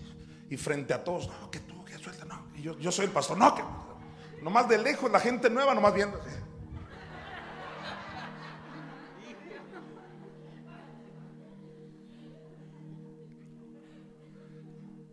Esto no lo iba a contar, pero este líder que llegó a arrebatar el micrófono terminó era un pastor, terminó loco, tipo así Cruz del Norte, de verdad, de repente. Y no creas que duró mucho, en poco tiempo, a tal grado que cuando la gente ya iba a visitarlo, él ya estaba tan mal que lo recibía con bolitas. ¿Tú te acuerdas de esa Larry que les platiqué? ¿Y sabes de qué eran esas bolitas? De su propia popó. Enjaulado como animal y esa poposita así ya más durita que queda. Si tú ibas a visitarlo, loco. Pero espérate, ¿cómo te puedes imaginar que alguien puede terminar loco cuando era un pastor formal? Todo comenzó cuando atacaron la obra del Espíritu Santo. Solo por estupideces judaicas. Que esa música no es de Dios, que Ten cuidado. Dios vino por todos los gentiles. No importa su cultura, su música, su estilo diferente al tuyo. Si es café. ¿Sabías que hay lugares donde el café es pecado? Aquí no es pecado en México. No, aquí, eh, un cafecito, hermana. ¿Quiere más café? ¿Cómo no? Aquí no, porque es cultural, entiéndelo, es cultural, o sea, tu cultura te dice que, que está bien, pero hay lugares donde no. Y a ver, hazles entender que no hay bronca.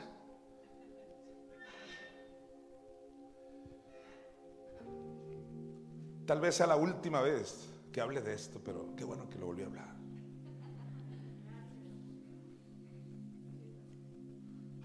Tienes que ya dejar de estar en pañales, dejar de judaizar y entender el sacrificio de Cristo y que no andamos por ese tipo de cosas. En el tiempo de Pablo, algunos decían, si no te circuncidas conforme al rito de Moisés, no podéis ser salvos. ¿Usted qué cree? Si alguien se circuncida, ¿se salva o no se salva? ¿Usted qué cree? ¿Verdad que ni al caso? Bueno, pues mire el versículo 2. Como Pablo y Bernabé tuviesen una discusión y contienda no pequeña con ellos, dígalo, no pequeña. O sea, se arman grandes discusiones. Se dispuso que subiesen Pablo y Bernabé a Jerusalén y algunos otros de ellos a los apóstoles y a los ancianos para tratar esta cuestión. Tuvieron que ponerse de acuerdo. ¿Qué les vamos a, a decir a estos gentiles que se están convirtiendo? Y es cuando Pedro aclara y dice, no se trata de circuncisión, sino se trata de la gracia que nos alcanzó a nosotros y que Dios ha impartido también para ellos. Vayas a Romanos 2, del 28 al 29, por favor.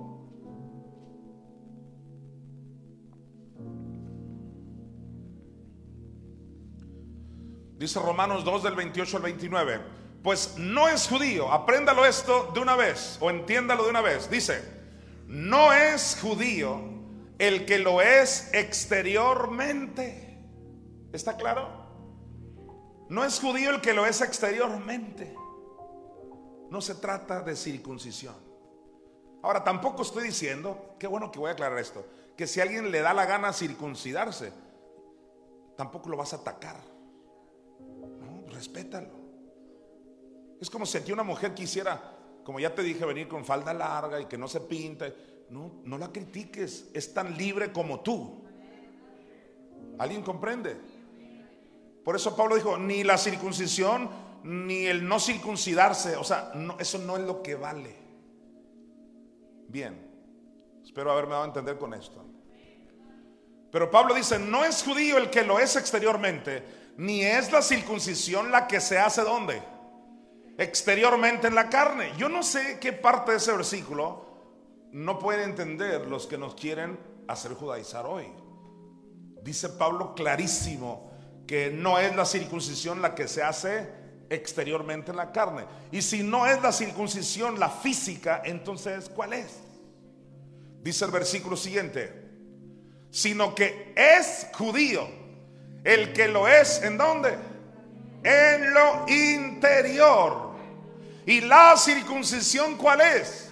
La del corazón, en espíritu, no en letra. La alabanza del cual no viene de los hombres, sino de Dios. ¿Por qué dijo la alabanza del cual no viene de los hombres? Porque tú no esperes que te elogien. No, no, no. Dios a ti te elogia. ¿Tú quieres que el ser humano te elogie? Ah, pues no te pintes, circuncídate y el, no oiga cierta música y uy, vas a tener el elogio de los hombres. Mi hermano, vinimos a meter todos los gentiles que se puedan en este último tiempo. Déjalos entrar. Dije, déjalos entrar. Me dice una persona, ¿y si los dejamos entrar y siguen así de marranos? Yo te voy a decir una cosa y no te enojes conmigo. Mira, si a ti no se te ha quitado lo marrano, ¿cómo esperas que al otro? En otras palabras, escúchame bien. El que viene con enfrentando ciertos problemas, los va a ir solucionando como tú también. Crees? Hay algo muy importante. Tú no eres mejor que tu vecino.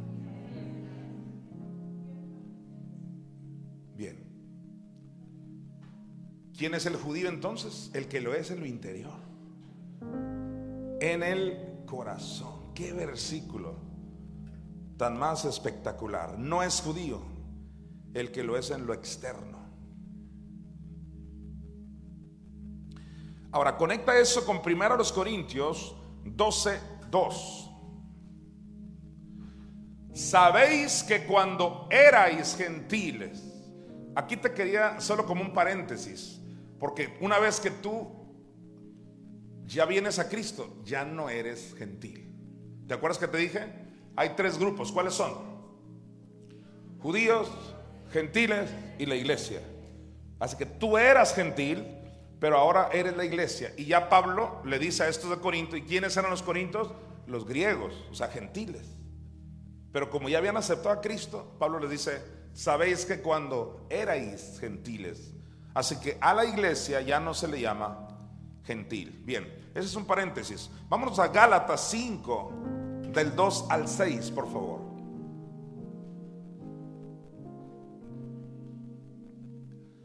Dice Pablo, he aquí, yo Pablo, os digo que si os circuncidáis, de nada os aprovechará Cristo.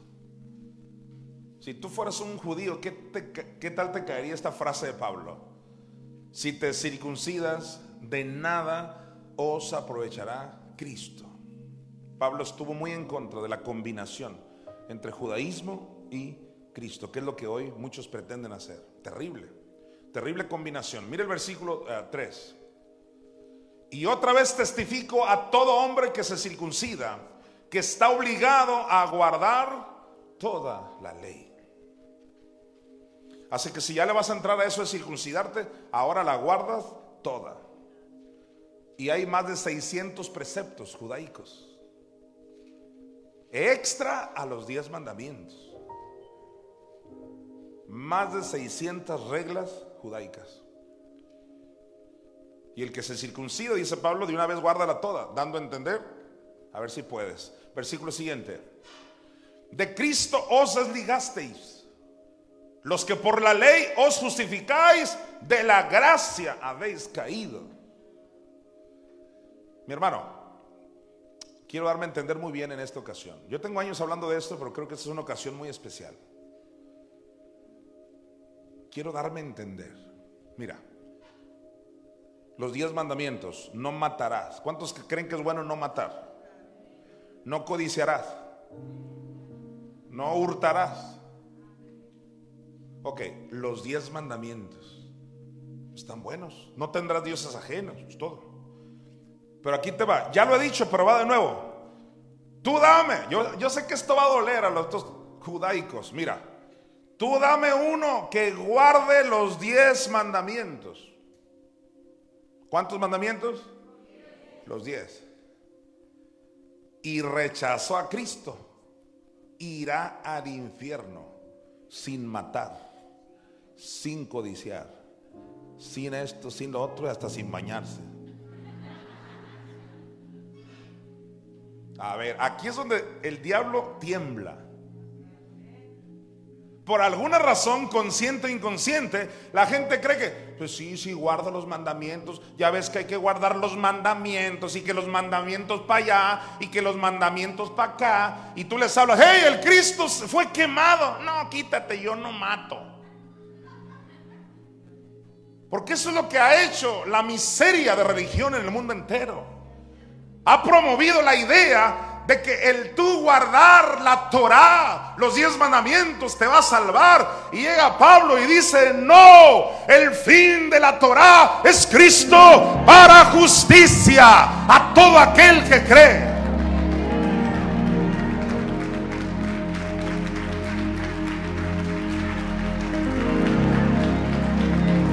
se trata de la ley, se trata de Cristo. Dije, se trata de Cristo.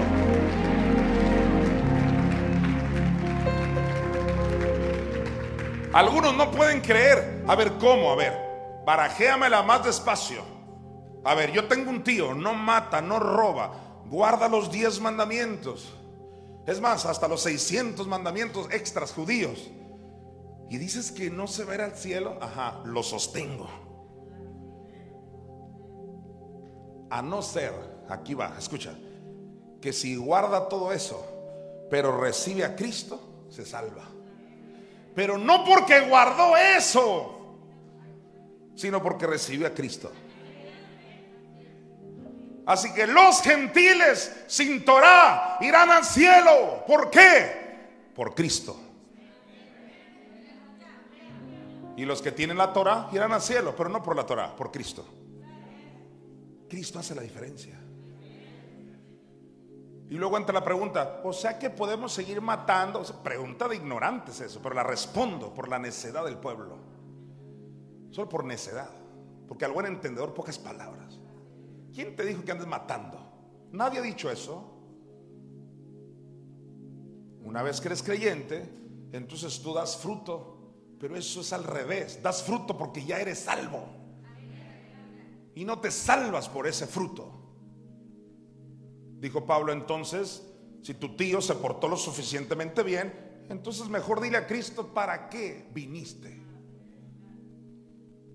Ve con Dios y dices, Padre, te equivocaste, no debiste enviar a Cristo, hombre, si yo soy tan buena persona. Yo no bailo reggaetón. Nadie se va a salvar sin Cristo. Todos necesitamos a Cristo. Todos. Esa es la gracia de nuestro Señor Jesucristo. Van a entrar muy pronto muchos gentiles. Y déjame decirte una última cosita en este punto para ya avanzar en mi final. Escucha esto. ¿Por qué crees que el montón de gente no está aquí? Y no solo aquí, en cualquier otro lugar donde se habla de Dios. ¿Por qué crees? Porque la gente, sean católicos o de cualquier religión, aquí no estamos hablando de ninguna religión en particular. ¿Sabes qué creen en el fondo? Tal vez no te, no te habías puesto a pensar. En el fondo creen que ellos lo están haciendo bien. Yo me porto bien, yo no le hago mal a nadie. Yo tengo varias sesiones juntas donde se hablan de temas, conferencias, de moralidad, de cómo tratar a los hijos, de cómo ser una buena esposa, un buen... Todos irán al infierno junto con alcohólicos anónimos.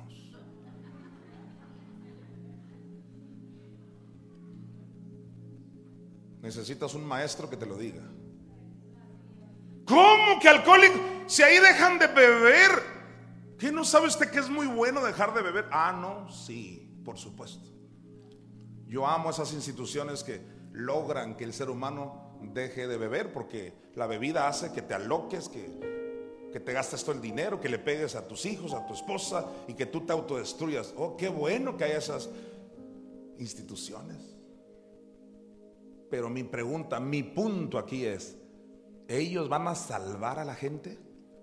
¿Alguien se salvará por dejar de beber cerveza? Aunque te duela, mi amiguito, no. Irán al infierno sobrios. ¿Qué necesita entonces? El de Alcohólicos Anónimos. O el otro que no está en Alcohólicos Anónimos y que está dándole duro a la cerveza. Tanto el uno como el otro necesitan a Cristo. El pasaporte es Cristo. Dale crédito a Cristo. No te sientas bien porque estás en grupos de abstencionismo, en grupos para allá. No, métele ganas a Cristo. Oye la palabra de Cristo. Solo Cristo te va a salvar. Solo Cristo te libra del infierno. Señores, se trata del Evangelio de Jesucristo.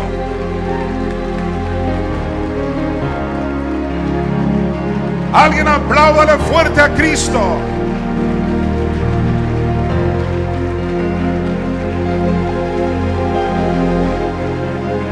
Alguien de un grito de victoria. Solo Cristo salva. Solo Cristo te libra. Escucha. Mira lo que dice Pablo. De Cristo, ¿qué dice? Os desligasteis. Los que por la ley os justificáis. Hay gente que no se ha dado cuenta, ya se desligaron de Cristo. Ya te miran a ti para abajo. Ay, pobrecito, tú eres de los que vas cada domingo. Ay, no, yo eso ya lo pasé. Yo, yo voy cada año porque finalmente mi vida es de ayudar mucha gente y ya ayudé a varios que no se droguen y te digo una cosa, el diablo te engañó y te desligaste de Cristo. Instituciones buenas hay muchas, entiéndelo ya. Y digo yo, qué bueno. Pero de todas esas, si no les meten a Cristo, incluyendo en la, cárcel, que le llaman el centro de readaptación, si por nombre no quedamos, si no llega Cristo, así duran 20 años que para que se readapten, irán al infierno readaptados. Alguien tiene que ir a la cárcel y decirles, Cristo pagó el precio para que tú lo recibas y te libres de toda condenación. Se trata de Cristo. Dije, se trata de Cristo. Se trata de predicar el Evangelio a toda criatura.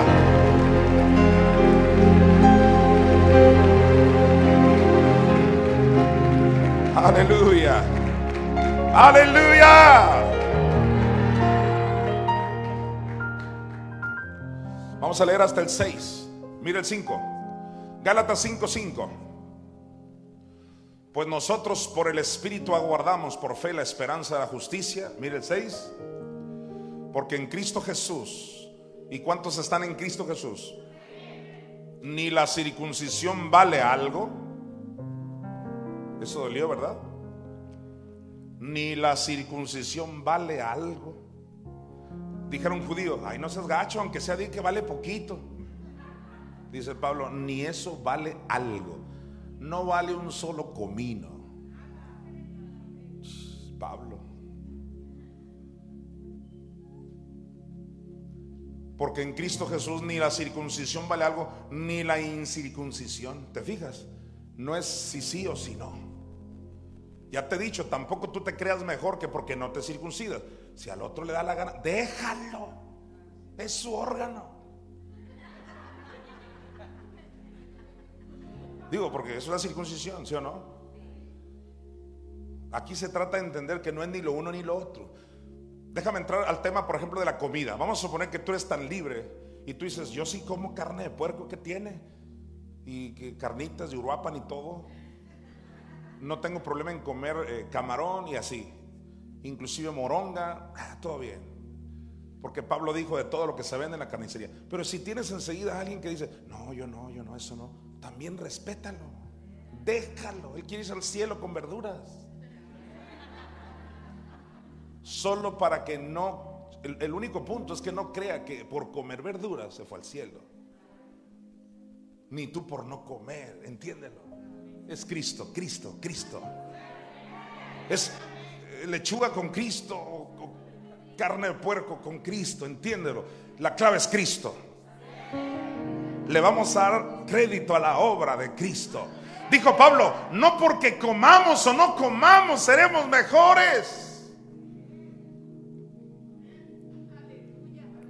Pero de que los hay, los hay. Hay gente que te quiere reducir esclavitud, porque ellos sí lo ven como salvación. Dice Pablo, ni la circuncisión vale algo, ni la incircuncisión, sino lo que vale es la fe que obra por el amor. Estamos en la fe en Cristo Jesús. Eso es lo que cuenta. Vamos a Hechos 10, 28. Y luego vamos a leer del 33 al 35. Dice, y les dijo, vosotros sabéis cuán abominable es para un varón judío juntarse o acercarse a un extranjero. ¿Te fijas? Pedro lo que está diciendo. Pero a mí me ha mostrado Dios, dice, que a ningún hombre llame común o inmundo. Pedro reconoce y dice, Ustedes saben que es muy difícil, abominable, qué difícil, abominable, juntarse o acercarse con un extranjero, o sea, con un gentil. Dice Pedro, pero yo ya entendí que yo no debo llamarle común o inmundo algo que Dios limpió. Si a Dios le dio la gana limpiar a los gentiles, no, no los llames inmundos. Por su forma de vestir, por sus cadenas, por sus tatuajes o qué sé yo, sus culturas diferentes. Dios los ha limpiado como te limpió a ti. ¿Te acuerdas cuando Pedro oyó una voz que dijo, mata y come? Es porque Dios le quería abrir la puerta al mundo de los gentiles. Y porque Cornelio, un hombre gentil, se le aparece un ángel y le dice, manda traer a Pedro para que te hable estas palabras del Evangelio. Y Pedro por primera vez va con un inmundo, por así decirlo. Con de esos que los judíos decían, no, este es un pecador. Pues judío, este judío, Pedro, va y le comparte el Evangelio a un gentil llamado Cornelio. Y mira lo que pasa, versículos del 33 al 35. Así que luego envié por ti, dice Cornelio, y tú has hecho bien en venir, le dice a Pedro. Ahora pues todos nosotros estamos aquí en la presencia de Dios. Mire este, este gentil reconociendo la presencia de Dios a través de Pedro. El gentil sabe reconocer investidura. Estamos aquí en la presencia de Dios, dice, para oír todo lo que Dios te ha mandado. Mire el 34. Entonces Pedro, abriendo la boca, dijo, en verdad comprendo que Dios no hace acepción de personas. Yo te pregunto, si te ayudó a ti, ¿ayudará al artista aquel? Si te ayudó a ti, ¿ayudará a uno de la NASA? El otro día yo traía una camisa que decía aquí NASA. Simplemente me gustó y no porque crea o no en la NASA, o sea, me gustó, pues decía NASA. ¿Qué crees? Un cristiano, obviamente cristiano, me dijo, así que usted cree en la NASA. ¿Qué no sabe usted que son los de la ciencia, los ateos? Y, ah, Dios mío. Ya te dije, ahí viene la serie, pobrecita.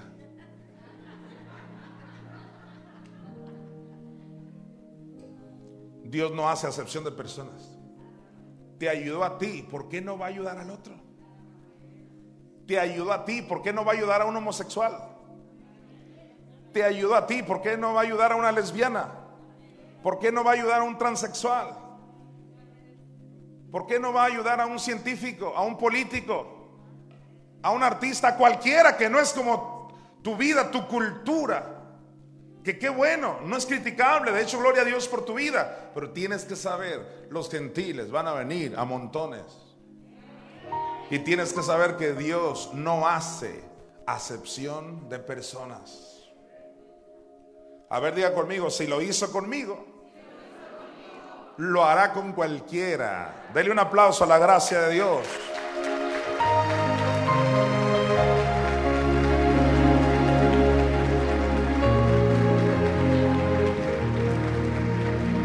Aleluya.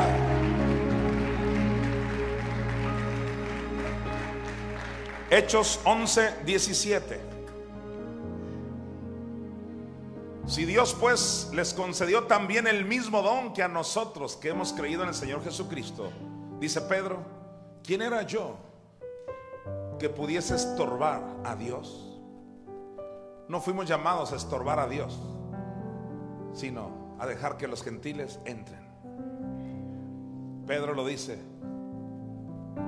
Si Dios a ellos les concedió lo mismo que a nosotros, ¿quién soy yo para estorbar? No estorbes para que otros entren. Deja que entren todos a la gracia de Dios, al Evangelio de Dios.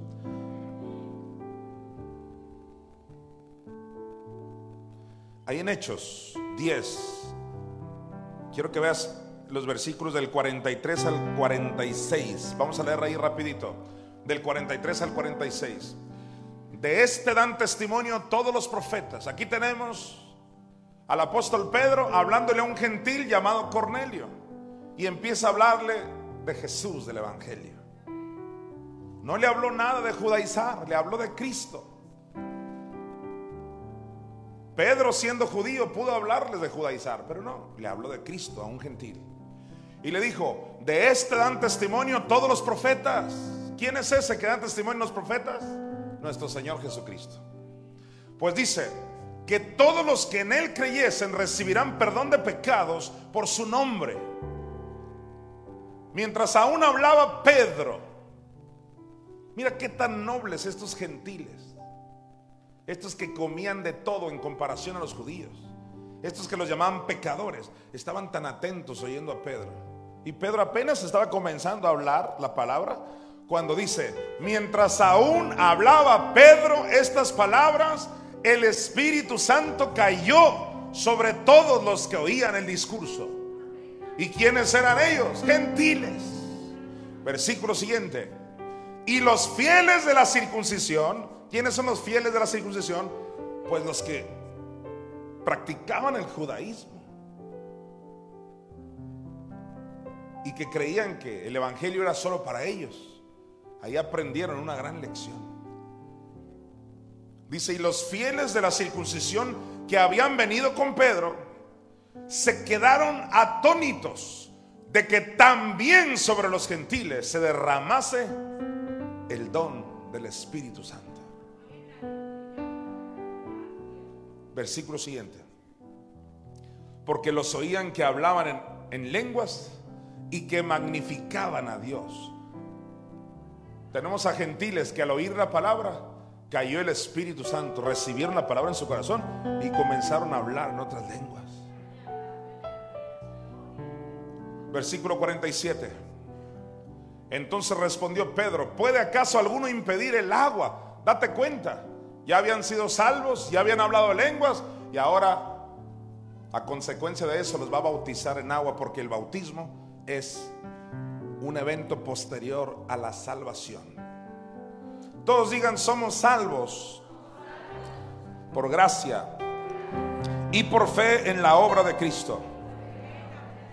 Vamos a Romanos 3 del 9 al 10, por favor.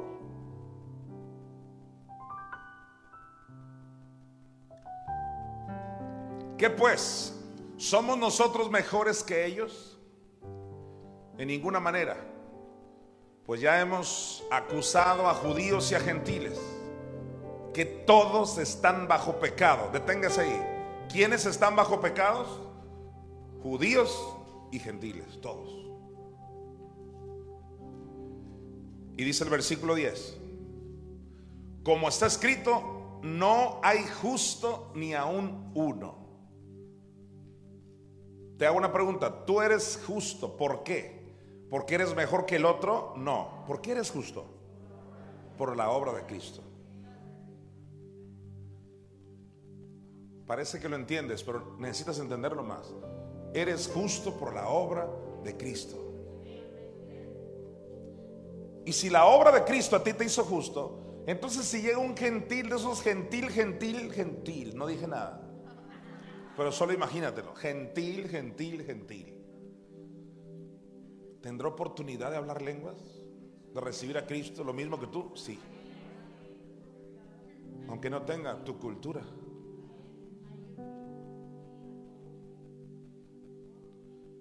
Y Pablo de eso está hablando.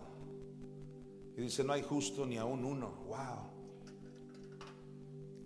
¿Y qué dice el versículo anterior? Ahí en el 9, está bueno el 9. Que pues somos nosotros mejores que ellos. Pablo hablaba lo mismo que yo hablo. ¿Tú eres mejor que ellos? No. Dios tiene misericordia de todos. Vamos a Romanos 11:32 porque Dios sujetó a todos en desobediencia para tener misericordia de todos. Ya te he enseñado yo que el verbo sujetar en el griego tiene que ver con incluir, incluir. Dios incluyó a todos en desobediencia. O sea, para Dios todos son desobedientes. Para poder tener misericordia de cuántos? De todos. En otras palabras, no estés creyendo que Dios tuvo misericordia de mí, porque pues yo, yo, yo ni la friego, o sea, yo realmente sí el otro sí le regó feo, yo no. Entonces por eso, no. Dios dijo, no, para mí todos están mal. Ya sé que no te parece justo, ¿verdad? Ya sé que quisieras que Dios dijera, no, para mí yo tuve misericordia de ti porque realmente tú... Y Dios dice, no. Tú no diezmas y tengo misericordia de ti. Entonces voy a tener misericordia que asaltó Banamex. Porque los dos roban. Tú, escúchame esto, ya me voy, mira. Tú aborreces a algunos hermanos de aquí. en tu corazón los odias, lo reconozcas o no. Estoy hablando en general, ¿eh? pues por eso miro así para arriba.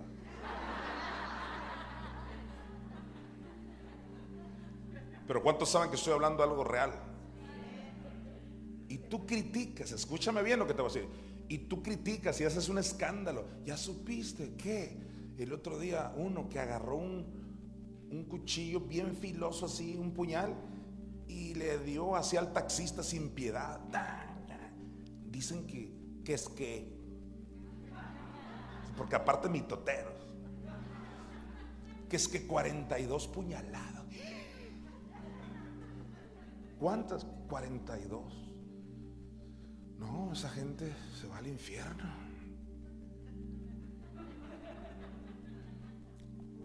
No en cualquier iglesia te van a decir esto.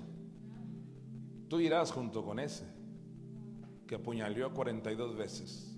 Porque dice la primera de Juan que el que aborrece a su hermano es un homicida. ¿Cuál es el problemita? Que como no te congregabas en redimidos, te hicieron creer que el otro es un perro que merece el infierno. No, necesitas un buen amigo que te dijera que eres igual de perro. Y que necesita cambiar ese que acuchilló, así como tú. Y Dios dice, ¿saben qué? para mí, para que no se crea nadie mejor que el otro. Dice Pablo, Dios incluyó a todos en desobediencia para luego tener misericordia de todos. Señores, esta gracia es para todos.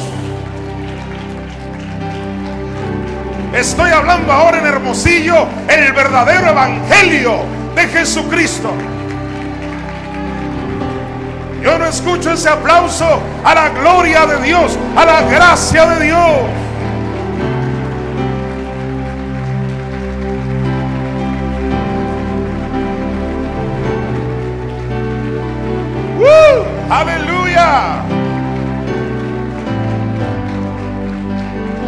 Aleluya. A Él sea la gloria en la iglesia. Hechos 15, 10.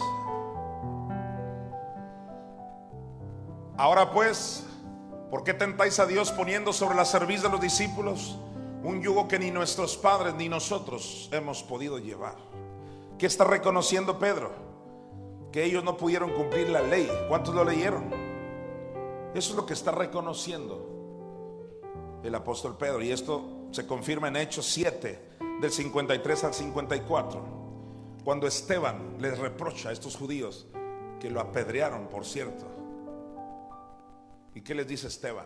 Vosotros que recibisteis la ley por disposición de ángeles, ¿y qué más? Y no la guardasteis. Imagínate, con una piedra mataron a Esteban y según ellos cumplían la ley. Alguien dígame, ¿la cumplieron? Pues claro que no, si mataron a Esteban. Y lo mismo con los que hoy odian y se creen superiores a los demás. Jonathan Mesa fundó una iglesia en el perfecto evangelio. Por eso los demonios están muy molestos. Este es el perfecto evangelio, el que está escrito. Donde tú no eres mejor que nadie. Lo único es que tú tuviste la oportunidad y recibiste a Cristo y por Él vivimos, estamos, nos movemos, por Él somos salvos, por Él somos justificados. Y por eso cualquier persona tiene entrada al mismo reino que tú y yo tuvimos entrada.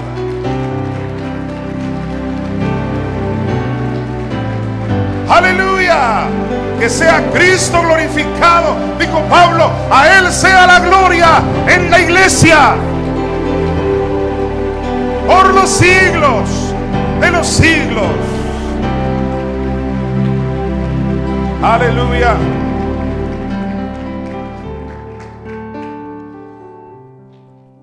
Y si Esteban se equivocó, también Jesús dijo,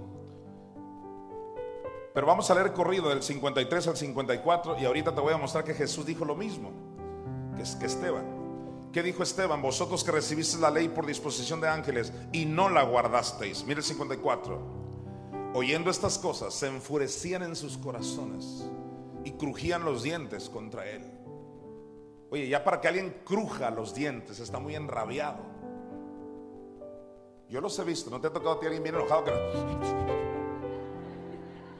cruje hasta con la nariz. Ahora yo te pregunto, ¿qué hizo que se enrabiaran tanto estos judíos? ¿Qué les dijo Esteban? Sí, como ustedes no guardaron la ley. Mira, solo porque les dijo que no, ¿qué? que no la guardaron. ¿Y cuántos saben que esa es la puritita verdad? Claro que no la guardaron. Y esos les molestó tanto, se enfurecían, crujían los dientes, porque ese es el problema de las religiones. Déjame burlarme. Creen que agradan a Dios. Y les da una rabia que tú les digas, no. Les da una rabia que tú les digas, equivale a que tú eres un criminal cuando odias a tu hermano. ¡Ah! Si yo me creía mejor que todos. Y no. Cuando les haces ver su miseria, se enrabian porque ellos creían que ya habían llegado. No, señores. Ya viene la plenitud de los gentiles. Y entrarán así como, disculpen la comparación, pero entrarán como los animales en el arca. Así los animales con todos sus malos hábitos apestosos ahí van al arca. Y dice el libro apócrifo de Jacer que antes de entrar al arca se le inclinaban a Moisés. Imagínate la jirafa. Todos antes de entrar al arca a, Noé. Claro, porque el gentil será lo que quieras, pero ese mira, se respeta. Me acuerdo cuando fui a la costa, ya lo he contado, lo voy a volver a contar hoy. Fuimos a la costa a predicar hace años. Algunos de ustedes me acompañaron, yo creo, muchos. De esas tantas salidas que tuvimos. La gente literalmente allá llegaba y yo creo que creían que era el cura o algo. Porque llegaba y me, agarraban la mano y me la besaba. Y yo sé que el cristiano típico son los mismos, son los mismos que tienen problema con el reggaetón, ¿Qué? ¿Y tú dejabas que te la besaran? Y yo digo, ¿y como por qué no? Eso de como por qué lo aprendí y me gustó. O sea, como por qué no. Te están adorando. O sea, como por qué me están adorando. Wow. Qué miseria de evangelio han predicado tantas personas. No es que el mundano llega y en cuanto oye la palabra, llega el gentil y te besa la mano porque está agradecido porque me hablaste de Cristo. No, el que deja tú que te la bese, el que murmura de ti, peste, no agradece, es el que ya tiene añales ahí. No sé por qué voltea para acá así.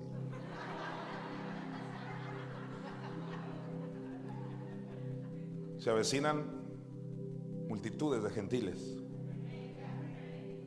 de manera arrolladora. Diga conmigo, se avecina la plenitud de los gentiles. Juan 7, 19. A ver, este es Jesús. Ya no es Esteban, este es Jesús. Y dice, no os dio Moisés la ley y ninguno, uh, mira esto, ninguno de vosotros cumple la ley. ¿Le crees a Cristo? Por supuesto, nadie la cumplió. Porque llega Cristo y dice, me tienen que reconocer a mí.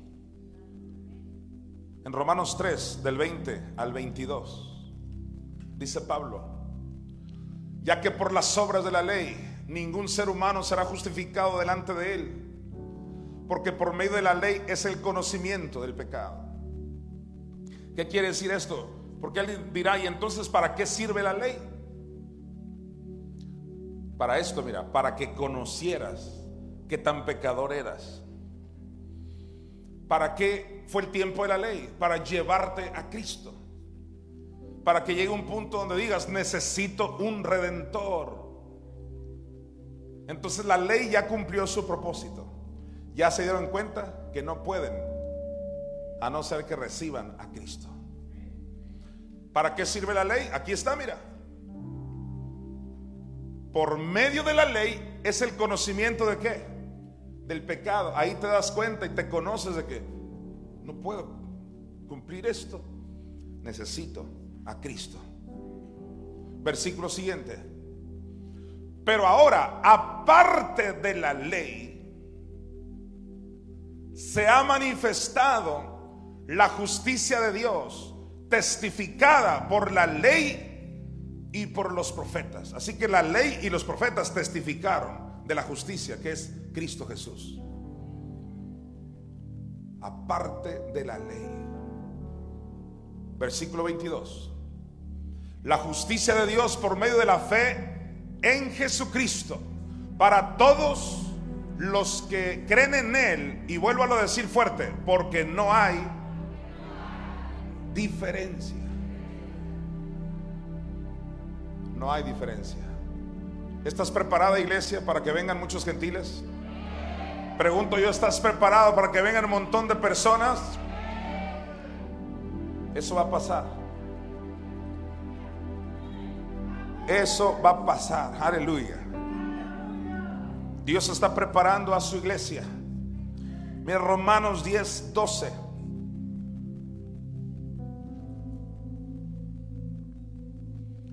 Otra vez Pablo diciendo lo mismo, es que este lo dijo varias veces, es una doctrina, mira, porque no hay diferencia entre judío y griego. Pues el mismo que es Señor de todos, es rico para con todos los que le invocan. No hay diferencia entre judío y griego. Si tú conectas este Romanos 10:12 con Gálatas 3 del 27 al 28, lo vas a entender perfectamente bien. Porque acá en Gálatas Pablo no dice que no hay diferencia, pero en Romanos sí. Y si está hablando de lo mismo de judío y griego, creo que algunos por primera vez van a entenderlo. La Biblia no se contradice, se complementa.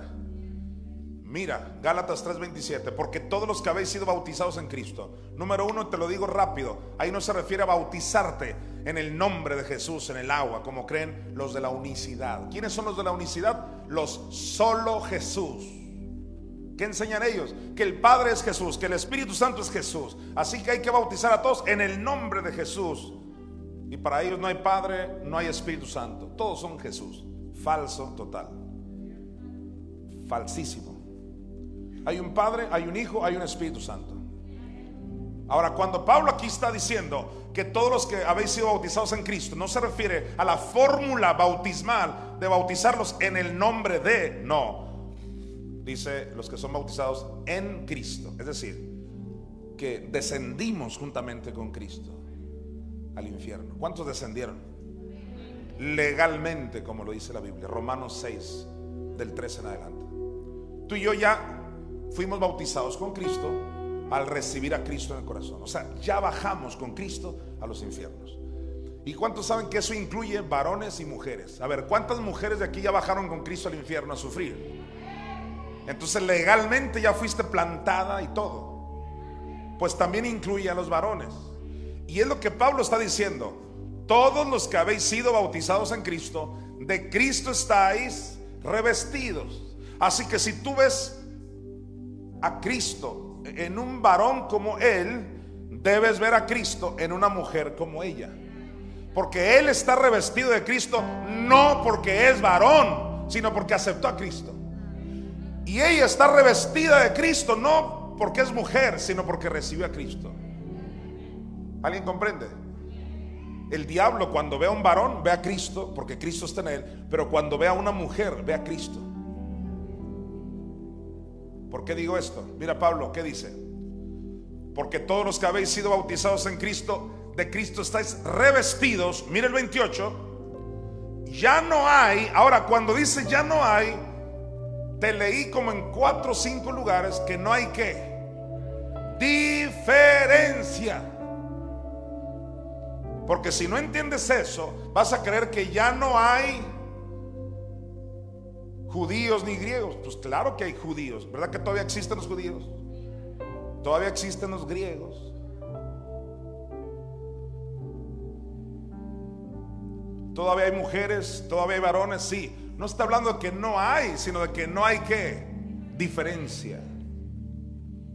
Así que Pablo dice, Ya no hay diferencia entre judío ni griego. Qué tremendo. No hay diferencia entre el esclavo y el libre. No hay diferencia entre el varón y la mujer. Ya no hay diferencia. Y si ya no hay diferencia, ¿por qué están endemoniados diciendo que la mujer no puede ser apóstol? ¿Por qué se endiablaron diciendo que la mujer no puede predicar? Si Pablo dijo que en Cristo ya no hay qué, ya no hay diferencia. Pero es que dame un ejemplo de en, la iglesia una mujer que fue pastora y que escucha, la iglesia empezó judaizando. Tenían problemas hasta qué comer y qué no comer. Pero ahora que llega Cristo y resucita de los infiernos, dice Pablo, ahora varones y mujeres están revestidos de Cristo. Estamos en la era del Espíritu Santo, en la era de la gracia, en la era donde la mujer puede ser usada igualito que un varón, predicando, siendo pastora, siendo apóstol, puede casar, puede enseñar. ¿Por qué? Porque ya no hay Ya no existe diferencia. Qué cosa tan hermosa. Si a ti no te indigna lo que hace la religión organizada, no sé qué te pasa. Mujeres sin poder ejercer un ministerio, solo por ese espíritu judaico. Es indignante que la mujer se calle y que la mujer no enseñe puros versículos torcidos, bien virotes, bien torcidos. Por favor, aprendan. No es mi tema esto de las mujeres, pero apréndalo. Diga, ya no hay diferencia entre varón ni mujer. Gracias Señor. Las mujeres díganle gracias Señor. Vamos a Romanos 7, del 6 al 8.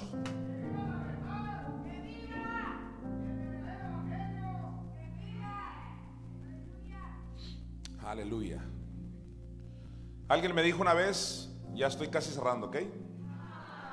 En orden. Alguien me dijo una vez, no. Tienes que diferenciar entre lo que es la ley, diez mandamientos, a los seiscientos y pico de mandamientos extras. Ah, sí, wow. Así que el fin de los 600 mandamientos es Cristo, pero no el fin de los diez. Exacto, me dijo. Así que ahora hay la nueva teoría de que todavía andamos por los diez mandamientos. Y que cuando Pablo dijo que el fin de la ley es Cristo, solo se refirió a los extras, a los diez. Vamos a ver si Pablo se refería a eso. Tú tienes una Biblia y tú te vas a dar cuenta cuál es la verdad. ¿Alguien está conmigo? Bien, veamos. Pues ahora dice Pablo, este es Pablo, no te metas conmigo, este es Pablo. Mira, ahora dice Pablo, estamos libres de qué? De la ley. No te aclaró si de los 600 o que los 10 y todas esas tonterías. Dijo que estás libre de la ley, tú gózate. Pero mira esto más. Estamos libres de la ley por haber muerto para aquella en que estábamos sujetos. De modo que sirvamos bajo el régimen nuevo del Espíritu y no bajo el régimen viejo de la letra. Y Pablo en otra parte dijo que la letra, refiriéndose a las tablas de la ley, diez mandamientos. No solo sus mentados 600, no. Ahora alguien dirá, o sea que ya no vamos a guardar los diez mandamientos contigo. Voy a tener que regresarme hasta desde el principio de esta clase. Porque así es la gente. Ya te dije, por favor, no mates. Pero si no tienes a Cristo, aunque no mates y aunque guardes los diez, irás al infierno. Por eso ya estás libre de ese sistema. Por eso vino Cristo. Ya si guardas el sábado no, son tus negocios. A mí déjame en paz el sábado.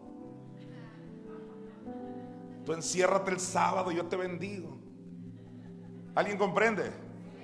Entonces ya estamos libres de ese sistema. Y alguien me dijo, no, no, ahí no se refirió a los 10. Vamos a ver si no se refirió a los 10 mandamientos. Vamos, versículo 5, mire el 7, perdón. 7, 7, Romanos. ¿Qué diremos pues? ¿La ley es pecado? En ninguna manera. Pero yo no conocí el pecado, sino por la ley. Vamos a ver si se refería a los 600 extras o a los 10 mandamientos. Usted sabe leer. Mira lo que dice. Porque tampoco conociera, ¿qué dice? ¿La qué? Oye, eso de no codiciarás es de los 600 preceptos extras o es de los 10? Pablo está aludiendo a los 10 y te está dando el ejemplo de uno. Ahora te está diciendo Pablo, vete de gira codiciando. Tampoco. ¿Tengo algún sensato aquí? No te está diciendo que te vayas de gira codiciando. Pero sí te está diciendo que aunque no codicies, sin Cristo irás al infierno. Wow. Así que si mencionó la codicia, está hablando, aludiendo a los diez mandamientos. Dice, porque tampoco conociera la codicia si la ley no dijera, no codiciarás. Versículo 8. Mas el pecado tomando ocasión por el mandamiento produjo en mí toda codicia, porque sin la ley el pecado está muerto. Eso ya pasó en nuestros espíritus. Así que queda derribado con un alfiler esa teoría de que se refiere a solo los 600, olvídalo. No estamos en ningún sistema de ley, aunque por sensatez sabemos conducirnos en la vida. Bien. Cuando entendemos esa parte, te vas a Hechos 15, 19 y luego al 24.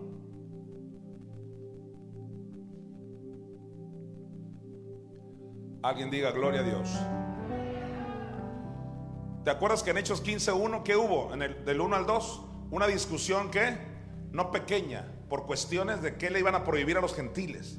Eso era, eso era el punto ahí. ¿Y qué decían? Que se circunciden, decían algunos, para poder que se salven. Pues mira aquí, ya cuando tuvieron la junta, Pablo, Bernabé y todo eso, llegaron a esta conclusión. Mira qué bonito. Dijeron, por lo cual yo juzgo que no se inquiete, que no sé qué, que no se inquiete a los gentiles que se convierten a Dios. ¿Cuál fue la conclusión? Que no se les inquiete. Alguien dígame qué significa eso. Que no se les esté ahí te encargo el cabello, eh. Aguas con esa música. Ey, ey, deja de inquietar, por no decir fregar. ¿Alguien dice amén? El Señor es palabra de Dios. Pablo se junta con Bernabé. ¿Sabes qué? Esta es la conclusión, que no se les inquiete. Hay que darles nada más un par de consejos, que dejen de comer cuestiones sacrificadas a los ídolos, porque venían muy impuestos a eso. Pero de ahí en adelante dice, pasarlo bien. Wow. O sea, dando a entender, hey, ellos no son judíos. A ellos los conociste tocando salsa y cumbia. Que no se te inquiete. Tú eres mexicano, te gustan los frijoles. Tú hablas español, no hebreo es que el hebreo es el idioma del cielo. ¿Dónde dice eso? Dios me conoció gentil comiendo tortas, tacos. Y así me aceptó, tocando cumbias. No somos judíos, entiéndelo. Es su cultura de ellos y qué. Y esta cultura mexicana, muy respetable, cultura de los africanos, muy respetable. Sus formas de ser, de hablar, de cantar, respetables. pero nuestro común denominador, Cristo y su obra redentora en cada uno de nosotros. Y dice Pablo que no se les inquiete. Dígale a su vecino, no los inquietes. Oiga, esto está bueno, no los inquietes. Vamos al 24. Por cuanto hemos oído que algunos que han salido de nosotros, a los cuales no dimos orden, ah, qué tremendo lo que es un apóstol. Pablo aquí está indignado y dice, yo no le dije a estos que anduvieran diciendo eso. Qué importante es someterse a un liderazgo. Pablo dice, nosotros no le dimos orden. Siempre hay gente que se, se autolevanta diciendo, esto acá, el apóstol nunca dijo eso. Y Pablo defiende su apostolado y dice, nosotros no les dimos las órdenes de que anduvieran dando lata con los gentiles. Alguien diga, wow. Aquí está. Por cuanto hemos oído que algunos que han salido de nosotros, a los cuales que no dimos orden, os han inquietado con palabras, perturbando vuestras almas, mandando circuncidaros y guardar la ley. Así que Pablo agarra a los gentiles y tranquilo, tú eres gentil. Yo no le dije a todos esos que te atormentaron, no les dije que te dijeran eso. Tú eres salvo por la gracia de Dios. Wow.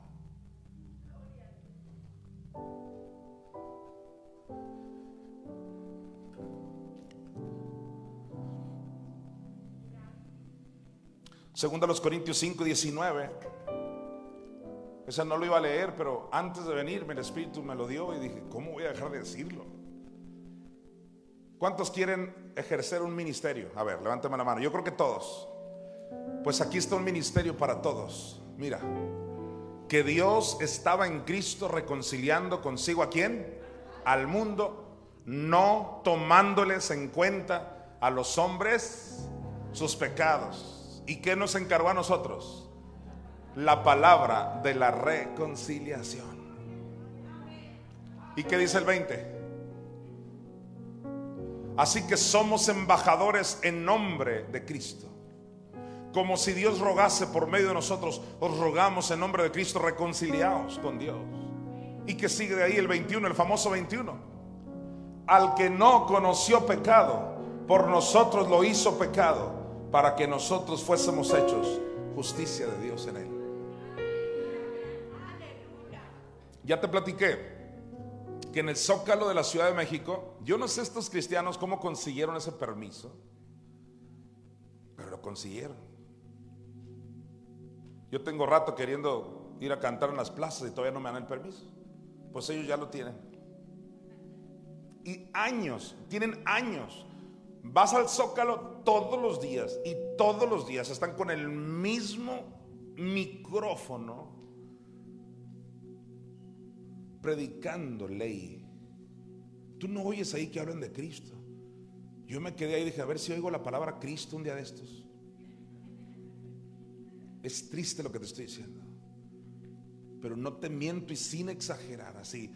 Y tú, borracho, te vas a ir al infierno, necesitas dejar la borrachera. Esos bola de homosexuales necesitan cambiar, lesbianas, de, de, de, de, de. Lo oíste diciendo, Jesús pagó el precio para que vengas y está con los brazos abiertos. Nunca. Me acuerdo la primera vez que escuché, porque después ya te impusí, ya vas y es como, como ir a cualquier otro vendedor. Y al rato te impones. Pero la primera vez que vimos eso, no, no soporté. Y mis doce y yo fuimos a tener una discusión no pequeña. Y cuando fuimos, que dejó un poquito el micrófono, le dije, oye, tú no estás predicando a Cristo, tú estás predicando ley. y empezamos, no, que cuál ley, no, que... Y en eso, ¿qué crees? Se dejaron venir prostitutas, borrachos, un montón de gente vinieron a ver qué estaba pasando. ¿Y quién crees que nos defendió? Los borrachos. Todos esos pecadores que no dan un centavo por ellos están diciendo, sí, cierto, sí, cierto, ellos nomás nos están tire y tire.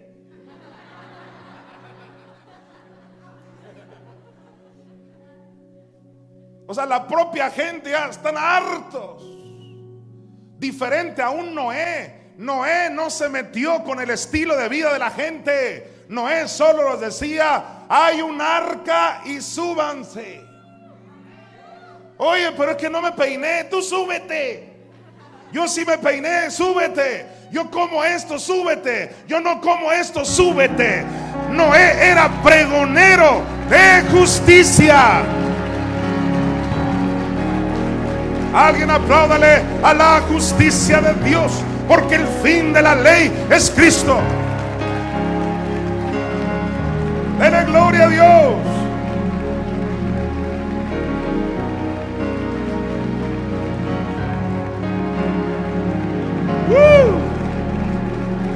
Aleluya. Yo le tuve que decir a estos gentiles, les tuve que decir como Pablo, Mira, yo no di orden de que estos te perturbaran. Tranquilo, tú ven a Cristo, Él te ama. Y empezaban a llorar. Y los otros celosos crujiendo los dientes. Y cuando ya casi literal, literal le querían pegar a uno de mis dos, así físicamente. Esos que tenían el micrófono. Y ahí es donde les dijimos, ¿ves que tú no guardas la ley?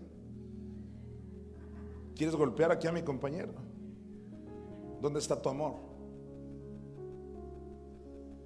¿Te crees mejor que este borracho? Este borracho acaba de llorar queriendo a Cristo.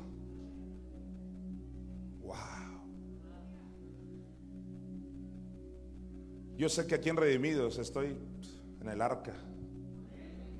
Realmente esta enseñanza es para otro lugar, pero créeme que alguien le va a servir. Dele un aplauso a la gloria de Dios.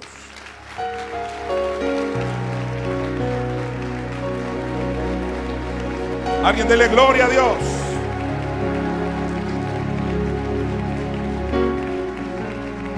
Mateo 13, del 47 al 50, par de versículos y nos vamos. Jesús dice, atención aquí que eso está buenísimo. Asimismo, el reino de los cielos es semejante. ¿A qué será semejante el reino? A varias cosas, pero aquí hay una, mira. A una red. Wow, a ver, hágale así, una red. Qué bonito, ¿verdad? ¿Cómo es el reino? Como una red. Y en una red tú no dices, yo lo aventé para agarrar puros tipos de pescado. No, tú avientas y a ver qué agarras. Capaz de que te traes un tiburón ahí. O sea, cuando se avienta una red, te atienes a que se venga de todo. ¿Sí o no? Señores, así es el reino. No, avienta la red para aquellos güeritos. Esos que se visten tan bonitos y con corbata. Pero ese tiene cara de delincuente, no, a ti no, no, no. Así están muchos asquerosamente. El reino es como una red. Agárrate que va a venir de todo.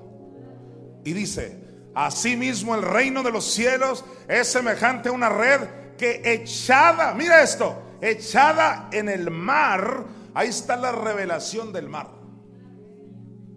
La red se echa con la revelación de que Cristo bajó al infierno echada en el mar, recoge, mira, de toda clase de peces. Y en Habacuc los peces son personas. Jesús le dice a Pedro, ven, te voy a hacer pescador de hombres. Los peces en la Biblia representan personas. Así que el reino es como una red que recoge de toda clase de peces.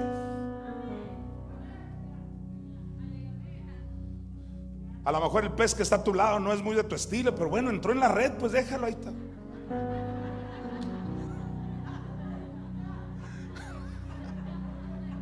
O sea, no te creas mejor que el otro. La red lo alcanzó a él también.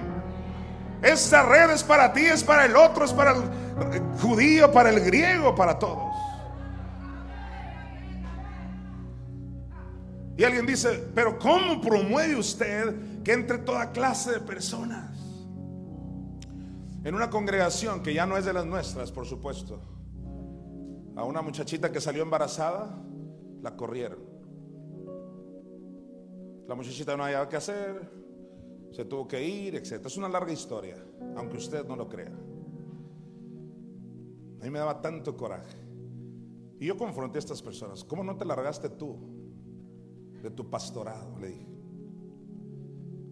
Si corres a esa muchachita, tú deberías de, correr, de irte también. Otros me dicen, ¿y por qué deja que dos, tres ahí canten y usted no sabe la vida de uno de los que cantan? Y, y yo le he dicho a esas personas, el día que yo baje a uno de los que cantan, vas a tener que largarte tú. Porque tú no eres mejor que ellos. Entiéndelo ya. Porque no hay diferencia.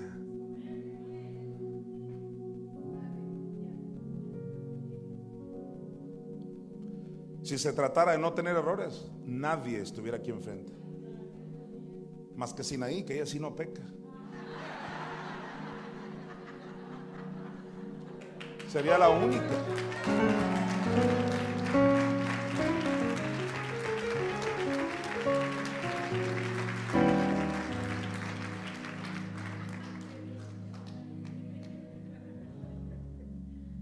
Todo el que yo le suelto el micrófono, tuvo un problema enfrentando mentira, enfrentando envidia, enfrentando celos, eh, enfrentando querer ministrarle el cuello a alguien. Todos. Con micrófono, sin micrófono, todos. Estamos en un arca donde éramos gentiles, entramos como animales, pero Dios nos santificó por su gracia, nuestro espíritu. Y estamos en un caminar donde ya queremos ser mejores, sí, pero esto no va a terminar hasta que seamos transformados. Así que deja de sufrir, dale gloria a Dios por todos los peces que están aquí.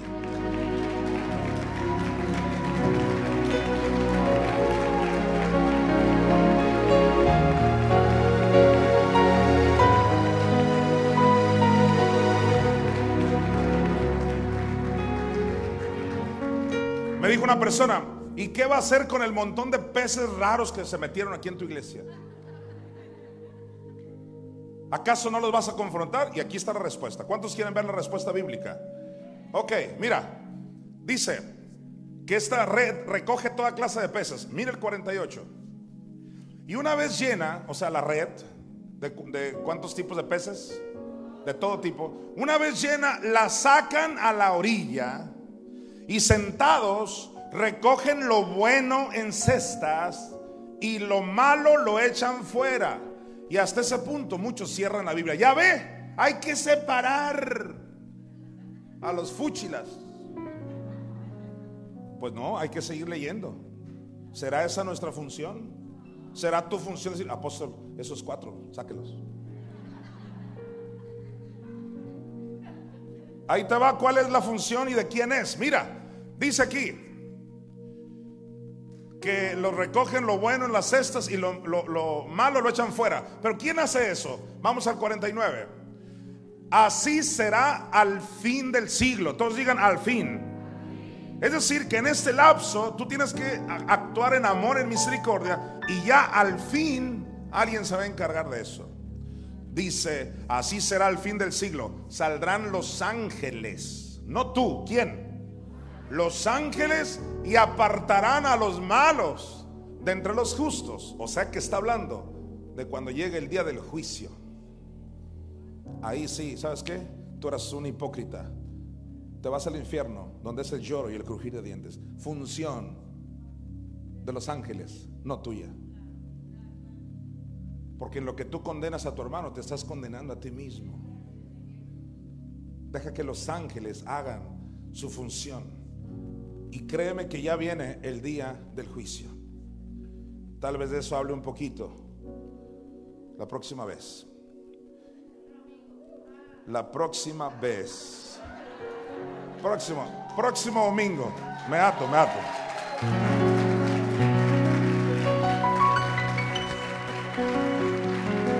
Ok.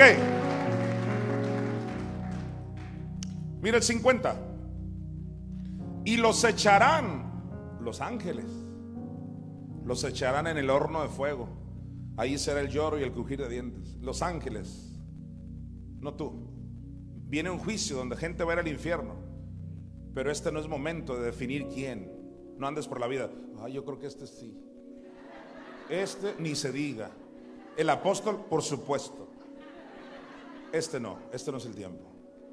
El propio Pablo dijo, ya viene el día donde se van a manifestar las intenciones del corazón. No, ahorita es que vengan todos a la red, que vengan gentiles. Total, en el día del juicio se va a saber quién tenía un corazón para Dios y quién era simplemente un hipócrita. ¿Sabes qué? Nos toca servir a Dios con integridad.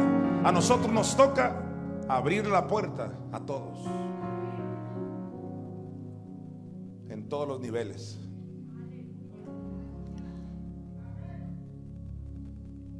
Romanos 11:25. Porque no quiero, hermanos, que ignoréis este misterio, para que no seáis arrogantes en cuanto a vosotros mismos. Dile a tu vecino, no hay que ser arrogantes. Dice Pablo que ha acontecido a Israel endurecimiento en parte hasta que haya entrado la plenitud de los gentiles. ¿Ya te quedó claro? Que no se trata de ir por el mundo para meterlos al judaísmo. ¿De qué se trata? De meterlos en quién? En Cristo. Bien. Entonces ya está listo para este último versículo, Lucas 14, del 21 al 24. Lucas 14, del 21 al 24, por favor.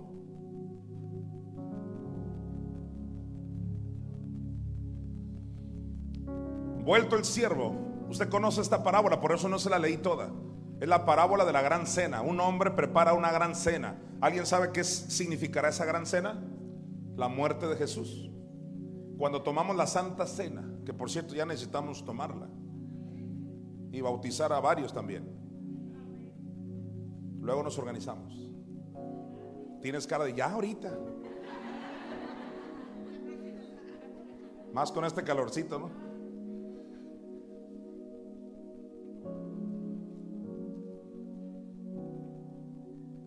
La Santa Cena entonces representa eh, la muerte de Cristo en la cruz, en el infierno y su resurrección.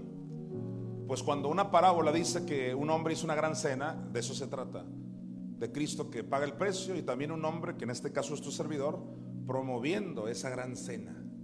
Que todo el mundo venga y conozca el sacrificio completo de Cristo. Bien, pues mira lo que dice, vuelto el siervo, porque mandaron a un siervo para que invitara ¿Y, a quién representa esos primeros invitados a la cena? A los judíos. Por eso Pablo dijo al judío primeramente, no únicamente, al primeramente y después al griego. Se les hizo la invitación y ellos no quisieron. Pues aquí dice, vuelto el siervo hizo saber estas cosas a su señor. ¿Qué cosas? Pues que no quisieron, los primeros invitados no quisieron ir a la cena, un montón de excusas. Entonces enojado el padre de familia dijo a su siervo, ve pronto por las plazas y las calles de la ciudad y trae acá los pobres, los mancos, los cojos y los ciegos. ¿Quiénes son esos? Los gentiles. Los primeros invitados tenían mucho que hacer. ¿Qué es eso? Obras, obras. Tengo que hacer esto, tengo que hacer lo otro, tengo que... Prefirieron sus mugrosas obras y rechazaron la gran cena. Pues entonces dijo el padre de familia, enojado, porque tú quieres hacer enojar a Dios, desprecia las dos sendas. ¿Quieres que se entristezca? Drógate, métele al alcoholismo y se entristece. Pero quieres que se enoje, desprecia el sacrificio de Cristo. Aquí vemos que el padre de familia se enojó. ¿Cuántos lo vieron aquí en el 21? Entonces, enojado el padre de familia dijo, a su siervo, ve pronto por las plazas. ¿Cuántos van a ir a las plazas? Las calles de la ciudad. Y trae acá a quién? Pobres, mancos, cojos, ciegos. Es una forma de decir, tráete de, lo peorcito, porque esta cena es para ellos. Porque estos altivos la menospreciaron. por sus obras. Versículo siguiente. Y dijo el siervo, Señor, se ha hecho como tú mandaste y aún hay lugar. Aleluya. ¿Cuántos saben que esa palabra está vigente hoy? Aún hay lugar.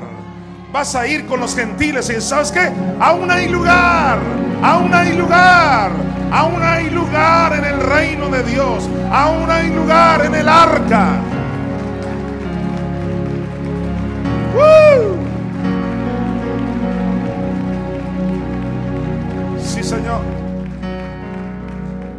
Versículo 23. Dijo el Señor al siervo, ve por los caminos y por los vallados y fuérzalos a entrar. Cuando dice fuérzalos no significa agarrarlos de las greñas aunque no quieran.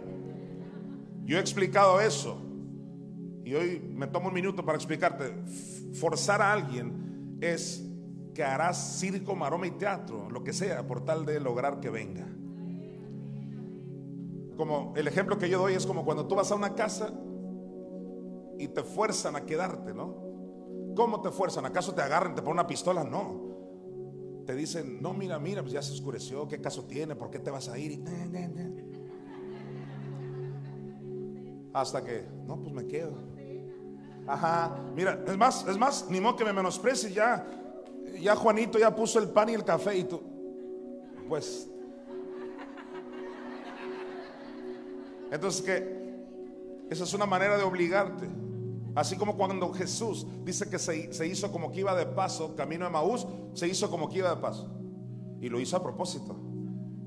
Y los discípulos le dijeron, dice que lo obligaron a quedarse. Quédate con nosotros, mira ya esta noche, ¿qué caso tiene? Y lo obligaron en ese sentido. Así el llamado es, fuérzalos a entrar. No es de que, pues ya le dije y no quiere el curso.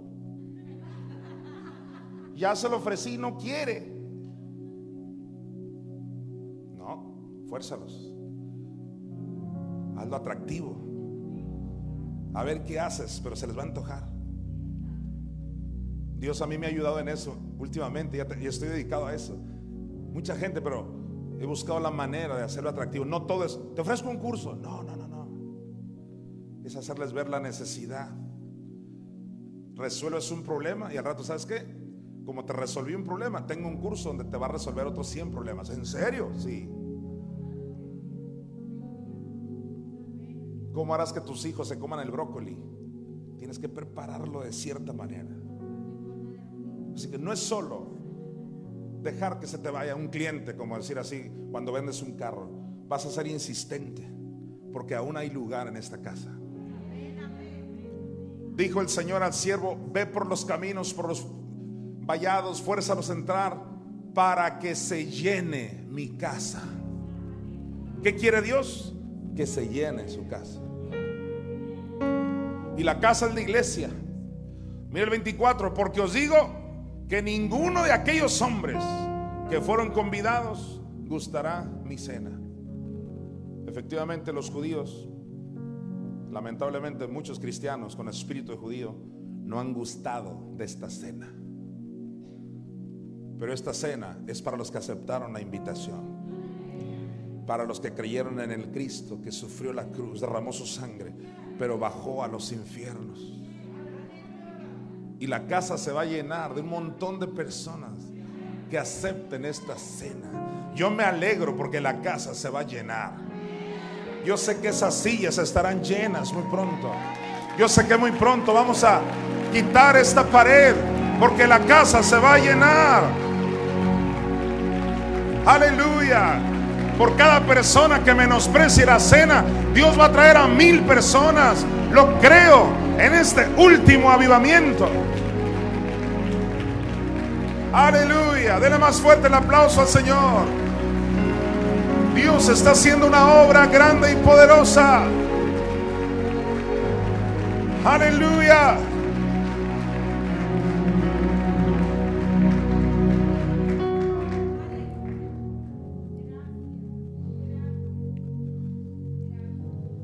Voy a concluir diciendo un par de ejemplos sencillos de las personas que estamos aquí. Dan Velázquez ha sido muy criticado por su cabello. Le dicen el buki. le dicen Jesucristo.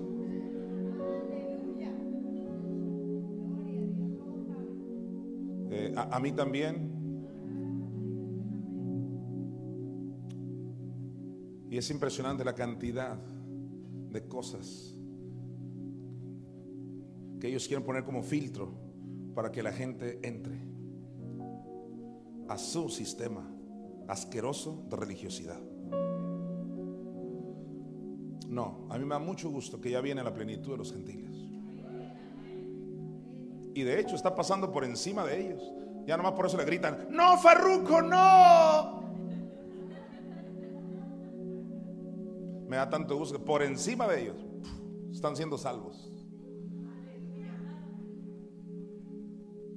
Y ellos, no, no, métete a una iglesia donde te hablen de santidad, donde dejes esas cadenas. Pobrecito mi pueblo.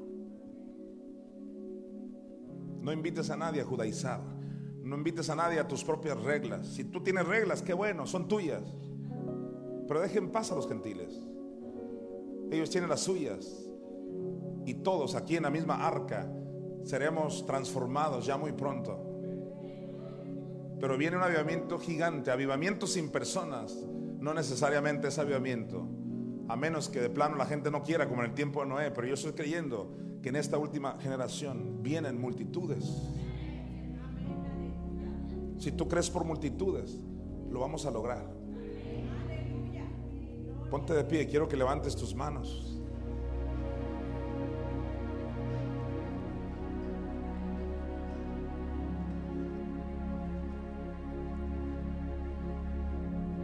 Levanta tus manos en señal de victoria. Tú tienes la victoria por muchas razones. Número uno, porque Cristo resucitó entre los muertos. Y porque has conocido esta palabra que te ha dado libertad. Y que porque tus hijos no verán muerte. Y porque tu descendencia es bendita y el montón de promesas. Porque la gracia de Dios es felicidad. Porque la gracia de Dios es gozo. Porque el reino de Dios no consiste en comida o en bebida, sino en justicia, paz y gozo. En el Espíritu Santo. Y hoy Dios te da, te otorga, te manifiesta su gozo. Su gozo incomparable. Que nadie te puede robar. A Él sea la gloria en la iglesia. Empieza a mover tus manos, tus brazos. Dale una ofrenda mesida. Dile, Señor Jesús, tú eres la razón de mi vida. Tú eres lo que yo necesito. Tú eres levanten su mano derecha. Vamos a retener nuestra confesión de que Jesús es nuestro Señor. Repitan conmigo, Jesús. Hoy retenemos nuestra confesión de que tú eres el Señor de nuestras vidas. Seguimos creyendo en nuestro corazón que Dios te levantó de los muertos. Hoy te entregamos todo lo que somos y tenemos.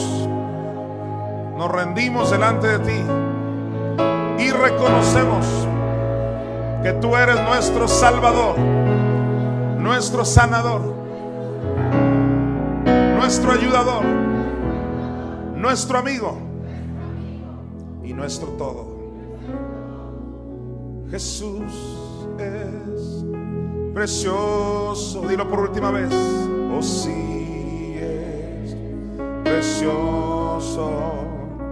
Jesús es precioso para mí.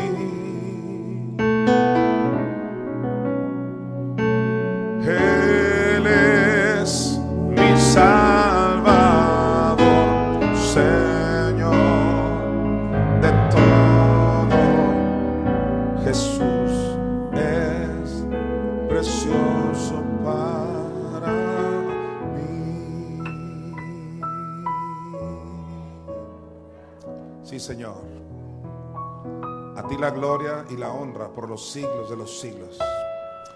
Y la iglesia de Jesús dice un fuerte amén.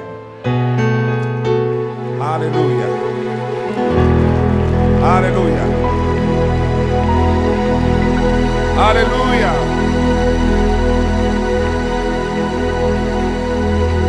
Aleluya. Dele gracias. Gracias Señor. Gracias Jesús. Te proclamamos nuestro Rey. Aleluya. Yo declaro protección divina para todos ustedes. Bendito su entrar, bendito su salir. Y la sangre de Cristo en sus dinteles. Gracia y paz a todos ustedes.